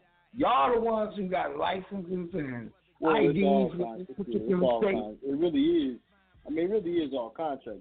That's really what it all comes down to. At the end of the day. That's all it is. And people who are afraid, you know, of the so-called consequences, you know, are the people who don't know how to contract. That's really what it comes down to. Right. You got niggas questioning jurisdiction, and they got a contract with the motherfucking county or the state. You see what I'm saying? They got shit registered up in there. Of course they got the right to do all that, because you agreed to the motor vehicle code, man. That's your manual right there. What the fuck are y'all? I'm not saying you can't get out of it. That's the reason why. Yeah, but that's the reason why trust is so important. Yeah. You got subject matter? I'm gonna play it. Hold on, I'm gonna play this clip. I found a clip of the senator. I'm gonna play this. Jonah dropped. Okay. So if you come back in while I play this, we'll be right back. I'm gonna play this clip. Let y'all hear what the senator had to say. We'll be right back. When I was reading to prepare for this interview, I was quite surprised to see you use the word Aborigines, talking about African Americans. You know, I've dealt with that issue. I've already talked publicly about that. And my purpose here today is to say that I'm very sorry, and I apologize to anyone whose feelings were hurt by my comment. I've made very, very clear I don't know where that comment comes from. Well, from your subconscious. Well, I guess. I mean, it's not even a normal thing anyone would say, even if you meant something in a negative fashion. I don't know if you would pull that out. But for me personally, you can't just close down camp and stop trying to do the things that you think are right just because somebody, you may give them an unfortunate bit of ammunition. You still got to continue to fight on and do what's best for the state in the long run. And but frankly, it's going to give me the opportunity to talk about things that I may never been able to talk about before. You mean the bill? Or the bill, or talk about race relations issues, things like that. I mean, I have a freedom that a lot of people don't have because of that. Because you use the word Aborigine. Because I've been through the fire, and I can talk to people, I can relate to people, I can let them know what kind of person I am, and we can talk about things that sometimes have been a little bit taboo. So because it allowed you to reach audiences you might not otherwise have reached, do you not regret saying it? I think it gives me some opportunities. I went and spoke to a group in the city of Birmingham. It was a city councilwoman's community meeting, probably 95% African American, and because of things that I regret, offhand remark I should not have made. Using the word Aboriginal. Right, offhand remark I should not have made. Which you don't want to say. Yeah, I know better. But what it allowed me to do, they actually listened to what I said, probably more than they would have anybody else, because they want to see, this is that guy, this is that person. And we discussed immigration, we discussed policy that deals with the county locally, and there was the ability to actually get across some things that may have surprised them, that they realized, okay, this guy's making some good sense on some issues. I don't know if I would ever have had that door even opened if some of those things had not happened. So it really has worked as a positive in a surprising way to me, to allow me to interact with people. Your other incendiary quote was, empty the clip, the gun clip, juxtaposed with immigration, so people think that's what you meant. So how do you explain that? Well, it definitely had nothing to do with violence against anyone. It was totally taken out of context. The purpose of it was I was telling an audience that we needed to exhaust all efforts to try to deal with a number of issues. And by the time it got through 2 or 3 newspaper filters, it was all over the country that I had advocated violence against immigrants. Nothing is farther from the truth.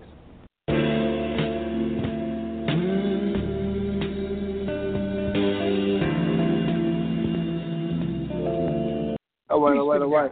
Yo, yeah, peace to God. All right, so you see, it's funny, right? Because, they got on his ass about even saying Aborigine, But, people who know. My thing is this, Joey, not to cut you off. Why the fuck he keep bringing up immigration, though? You understand what I'm saying? He said because he wouldn't talk. That's an issue, too. Well, it sounds like to me, this is just me personally, because he said that he went to talk to a group of African Americans, and then he kept throwing out the word immigration, and then the other guy. So are they insinuating? Yeah. Well, when did immigration ever become an issue, really? Right? Are they insinuating that being African American means your immigrational status is fucked up? Yeah, it is. Well, that makes sense. Think about it. Right, because why would he say that? The Africans are African Americans are the real Aborigines. He said that with pride when he said it. Yeah. And then he come back and apologize and make up all them bullshit-ass excuses, talking about, I've been through the fire. I don't give a fuck about your fire. And then you start talking about immigration as if we are the immigrants over here. You see what I'm saying? That's how I took it.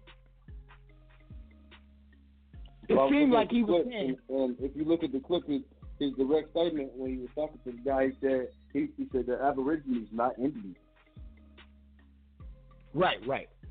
Okay. But, it just felt like he was trying to say that by us being African Americans, we don't have the status to be here. Yeah, but he ain't the only senator to have said that. Right. I think your boy Charnetta even has one, so... Well, yeah, exactly. They always say that, right? You don't like this country, go back to Africa. Motherfucker, we in Africa. We are in Africa. An extension. Northwest of Mexico. To be right. America. I got to keep it moving. Yeah, America. That's peace to the God. That's peace to the God. Peace to the God. I'm going to holler back at you. Appreciate you, bro. Peace. All right, peace. All right, we got a few minutes left. We're going to take some more calls. My man Jonah dropped off. Appreciate him hopping on. 407-668. Peace to the God. Peace to the God. Joey. What up, son? What's up, man? What's going down? Ain't nothing much, man. I'm just tuning in about maybe 30 minutes ago. East of Hollywood, Jonah Bay. Tuning in, New Evolution Radio. Shout out to New Evolution, the show. No doubt. I like the little clip you just played. Shit. He said, I know better than what not to say anymore. I'm listening to that clip. Dude. Like somebody said, hey, motherfucker, you say that shit again, I'll kill you. He's like, yo, I ain't saying that shit no more. Damn, the shit was real. Somebody got on his head about that. Oh, yeah, they definitely did. The way he couldn't even say it again. Like I done said the whole thing. But the people should look at that. If he's so scared, he so shouldn't even discuss it. How powerful is that? Hindsight got the remedy. You know what I mean? And New Evolution. You know what I mean? Y'all doing it. No, it's pretty powerful for, the truth seems to always either be told by a congressman or a senator, don't it? Mm-hmm. Because I think they just overwhelmingly hit with the information in their everyday dealings. So they have to live the lie. Yep. Because they're giving the information. They know the truth. Yeah, they definitely know the truth because they got to live the lie. So you got to know the truth to live the lie properly. You know what I mean? That's what it is. I didn't catch what y'all was talking about earlier. What happened? We was going into 27 CFR earlier. We were talking about how all crimes are commercial crimes. Oh, well, shit. Let me fast forward to them. My case. You know, I got trial in the morning, Joey. Oh, yeah, that's right. I got trial in the morning. So I've just been working on opening statements. I've been working on, closing statements. And I wanted to ask you a couple of questions real quick. Good. Like when I was doing my opening statement, right? Would I have two things? I was gonna do my notice of appearance, pretty much read it out, who I am as a national, owner of the last comma first, doing business as first and last. Is that necessary to say in the opening statement? If necessary. Well, you put all that on the record, but you got to remember a couple of things. Number one, in the court that you're in, I told you typically they dismiss it when you get right before the trial. So that might happen. Number two, the rule 5.1 says they can go all the way to trial, right? But the attorney general is supposed to come in, so you got to make sure that you put that on the record. That's one of the first things you need to put on the record. Would I need to use that in more of the opening statement or inside the body when I'm pretty much arguing the case in the trial? Would I pretty much say okay? You can use it at both, but I mean the main argument is that you need is what you need to stick to that's in your paperwork.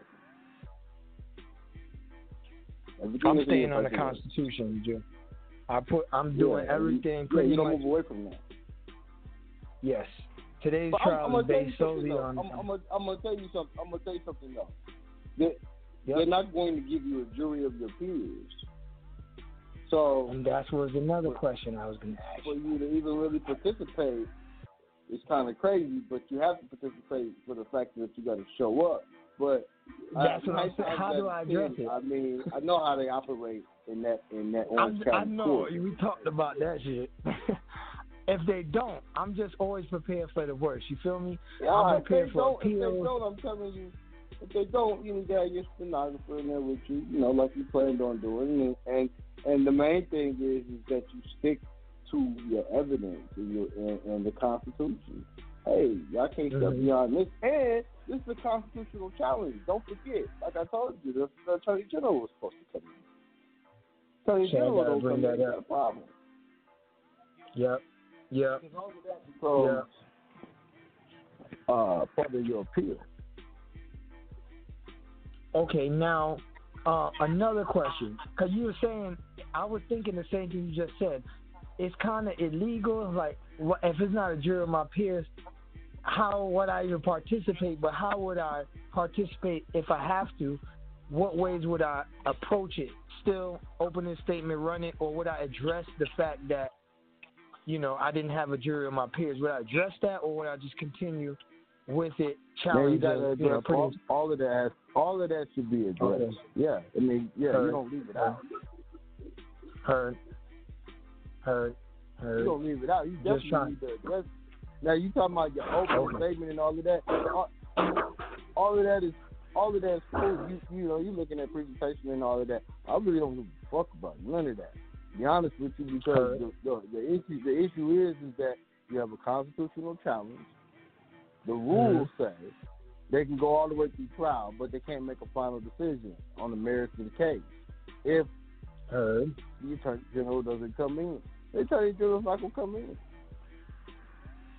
That should be the first and one of the main arguments. Yeah, about the 5.1. Yeah, because it ain't so much about how you style, your argument in there like that. It's pretty much about stick to what the paperwork is about. Your paperwork was about the fact that they have violated the Constitution with these special laws that they basically said that you violated. And you violated a statute or ordinance. Ordinances are down there in Orange County. They call them ordinances. So, yeah, I mean, start your argument when you go in there, man. Off the fact that now I'm gonna tell you what's gonna happen. This is what's gonna happen. You're gonna go in there tomorrow, and the prosecutor's gonna show up. They may do the nolle prosecute on you. If they don't, and they say, "Oh, you ready for trial?" Blah blah blah. Yeah, I'm ready for trial, but I object because of the fact. You know what I'm saying? Well, see, here's the thing. You could object right away. Just because of the fact that you don't have a jury in your peers and the attorney general is there to come in. And put the objection on the record right away. And then if they force you to go through the trial, then you make sure you object to everything they do. And then you put the facts on the record of your case.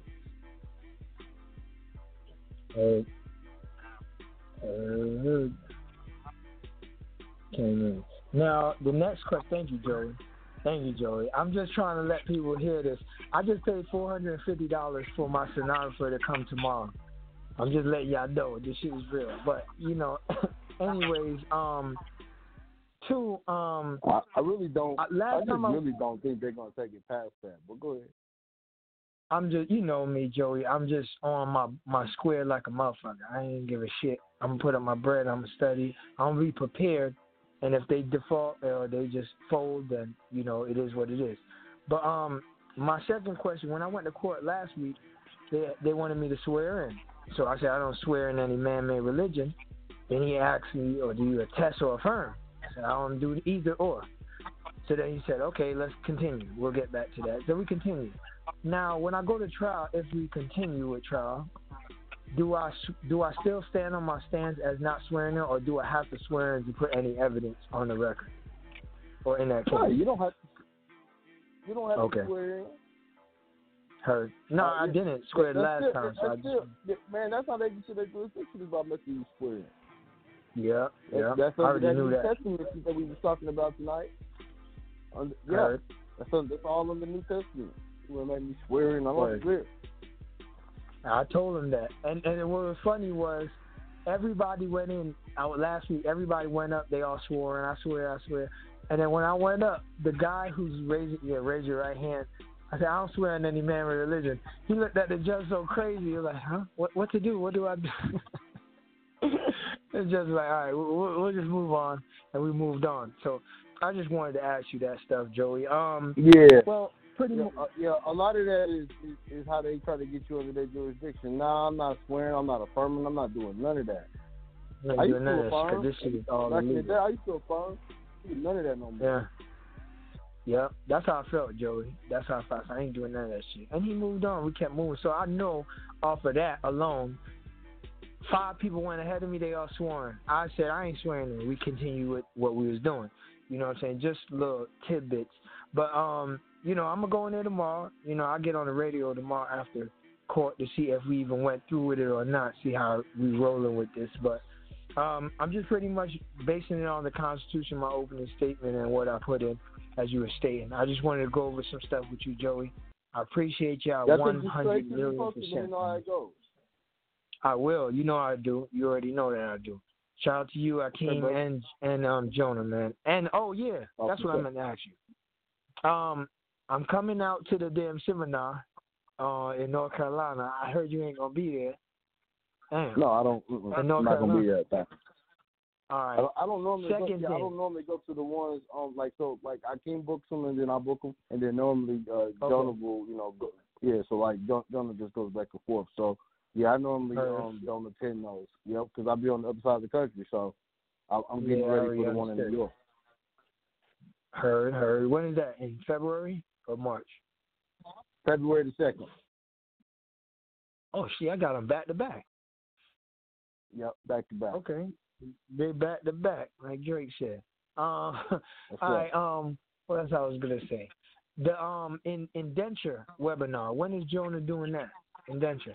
I don't know. Did he announce? No. Okay, he didn't announce it. All right, for sure. All right, Joey, I ain't going to hold no more time. But while we talking about webinars, I'll be doing a student loan webinar this upcoming Saturday. If you want to register, go to MakeMoorCommerce.com. And now, would that show you how to get rid of student loans? Yes, that's the purpose of it, show you how to get rid of student loans. I'm going to have to get that because I have a credit repair company, so I'm always looking for new strategies. Word up, Joey. Word up. Thank you, man. 100%, 1,000,000%. Yeah, I love y'all. Thank y'all for what y'all do, man. So you gotta call in tomorrow, ask him tomorrow, because I didn't even know you was doing this webinar. Oh yeah, you know what? He was talking about doing that for a while, so I don't know exactly. You might have to remind a nigga. He be forgetting sometimes. So I already know, motherfucker's busy, man. We busy and shit. Getting it in. So, yo, I want to thank y'all, man. 100. Hey, for sure, I'll do that, man. Peace to the God. Peace to the God.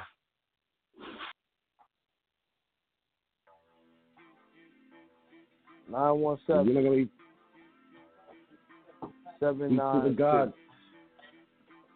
going down? I'm good. How's it going? All right, man. I'm solid, bro. Nah, don't be sorry, man. Just, let's do what we gotta do, man. That's all. I couldn't hear you. What'd you say? I said, don't be sorry, man. I know you're a busy man. You know, like that. No, I said I'm solid. I'm good. Oh, okay. My bad. Yeah, what's going on? Nah, I'm calling in and stuff because I wanted to ask you a couple of questions because Jonah's old in the archives, he was talking about doing a counterclaim for when you go in for traffic tickets and stuff like that. Okay. And I wanted to talk to you about that and stuff like that, and, because I'm facing a traffic ticket right now, and I have to go in next month, and I wanted to see. Going about, with the counterclaim and stuff like that. You said, say that last part again. Going about what? Going about with a counterclaim. Man, you sound muffled, bro. Oh man, it's my earpiece. You hear me better? I think it's off the earpiece. All right, hold on a second.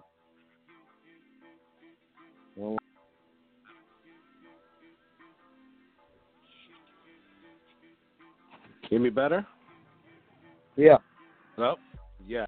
So I can hear you. I just wanted to go with talk to you in regards to a counterclaim, for the traffic ticket. Oh, a counterclaim. Well, you talking about against the officer? No, well, against right, because I went in, I put in all my paperwork and stuff, and they got me going. This is going to be the second time that I go in. Well, actually, the third time, next month. So, let's be clear. Let's be clear. The very fact that you're defending yourself is your counterclaim in that type of situation. But what you're talking about is trying to sue them cops for their oath. And you got to get yourself in the position to do that. Right. You can't just go in and do that as a citizen. Right. And then we talked about the fact too that if your car is supposed to be in the trust, all your shit's supposed to be trusted up. You know what I mean? Absolutely. I'm working on that right now. Even if you're gonna do that, you gotta go back and finish everything and then come back to that. But right. I mean, it's not impossible to do a counterclaim, but I would also make sure that you win the suit, meaning that you win the court case for the actual traffic shit first, and then go back. You know what I'm saying? For a violation of your rights, right? Violation of your constitutionally protected rights, pulling me over without a warrant. You treat them in a private capacity, then deprivation of rights. Yeah. Yeah, I mean, I sent you my injunction. Did you receive it? Let's talk tomorrow, man. I actually have not looked at it. No, I haven't. I got so many people, man, and things that I got to look at for people. But I know we got a little time on the book, so call me tomorrow. You call me kind of early tomorrow, man. Probably about 2:00. Give me a call, and we'll wrap. All right. Because I got a bunch of people I got to talk to tomorrow, so. Give me a call around that time, man. I should be able to get with you. We'll go over your injunction. All right, man. No doubt. Okay. You coming to the New York seminar, man? Yo, I'm there, yo. Spread the word, man. Tell all the homies. Yeah, I know. Yeah, I'm actually bringing two of my boys. You know what I'm saying? Okay, that's what's up. That's what's up, man. Yeah. We're gonna definitely be out there, man. We're looking forward to this one. Yeah, I'm buying my ticket on Friday. Okay, word. That's what's up. Bring your lady too, man. Your wife needs to hear this information too. She been bullshitting. Yeah, shit, man. I'm working on that, man. I know you are. Don't worry. A couple more lawsuits under your belt. You should be trying to figure out, nigga, what the tour schedule looks like. Right. Don't worry about it, my nigga. All right, bro. I'll talk to you soon. All right, man. We'll talk. All right, peace. Well, I think that's all the callers. We had a lot of people call in. We had somebody else that had their hand up. Where'd you go?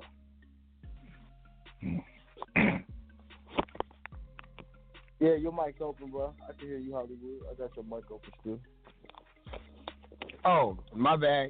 Oh shit, that's peace to the guys, man. It was a great show. Yeah, I had your mic open. I don't think I closed it. Okay. All right, so that's what it is.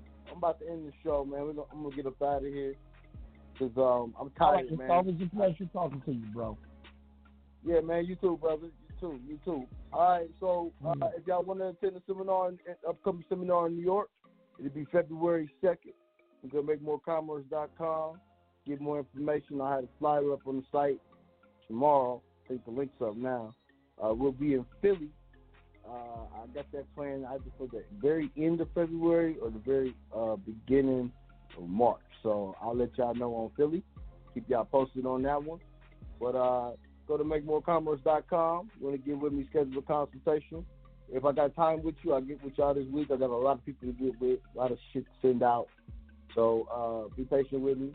I'm getting with everybody. And peace to the guys. It was a good show. I appreciate Jonah for coming on. Gave me a little break to get some shit done in the background, actually. So y'all niggas be cool. Holler at me. And I'm going to say peace to the guys. Stand on your square. I'm going to out of here. Peace.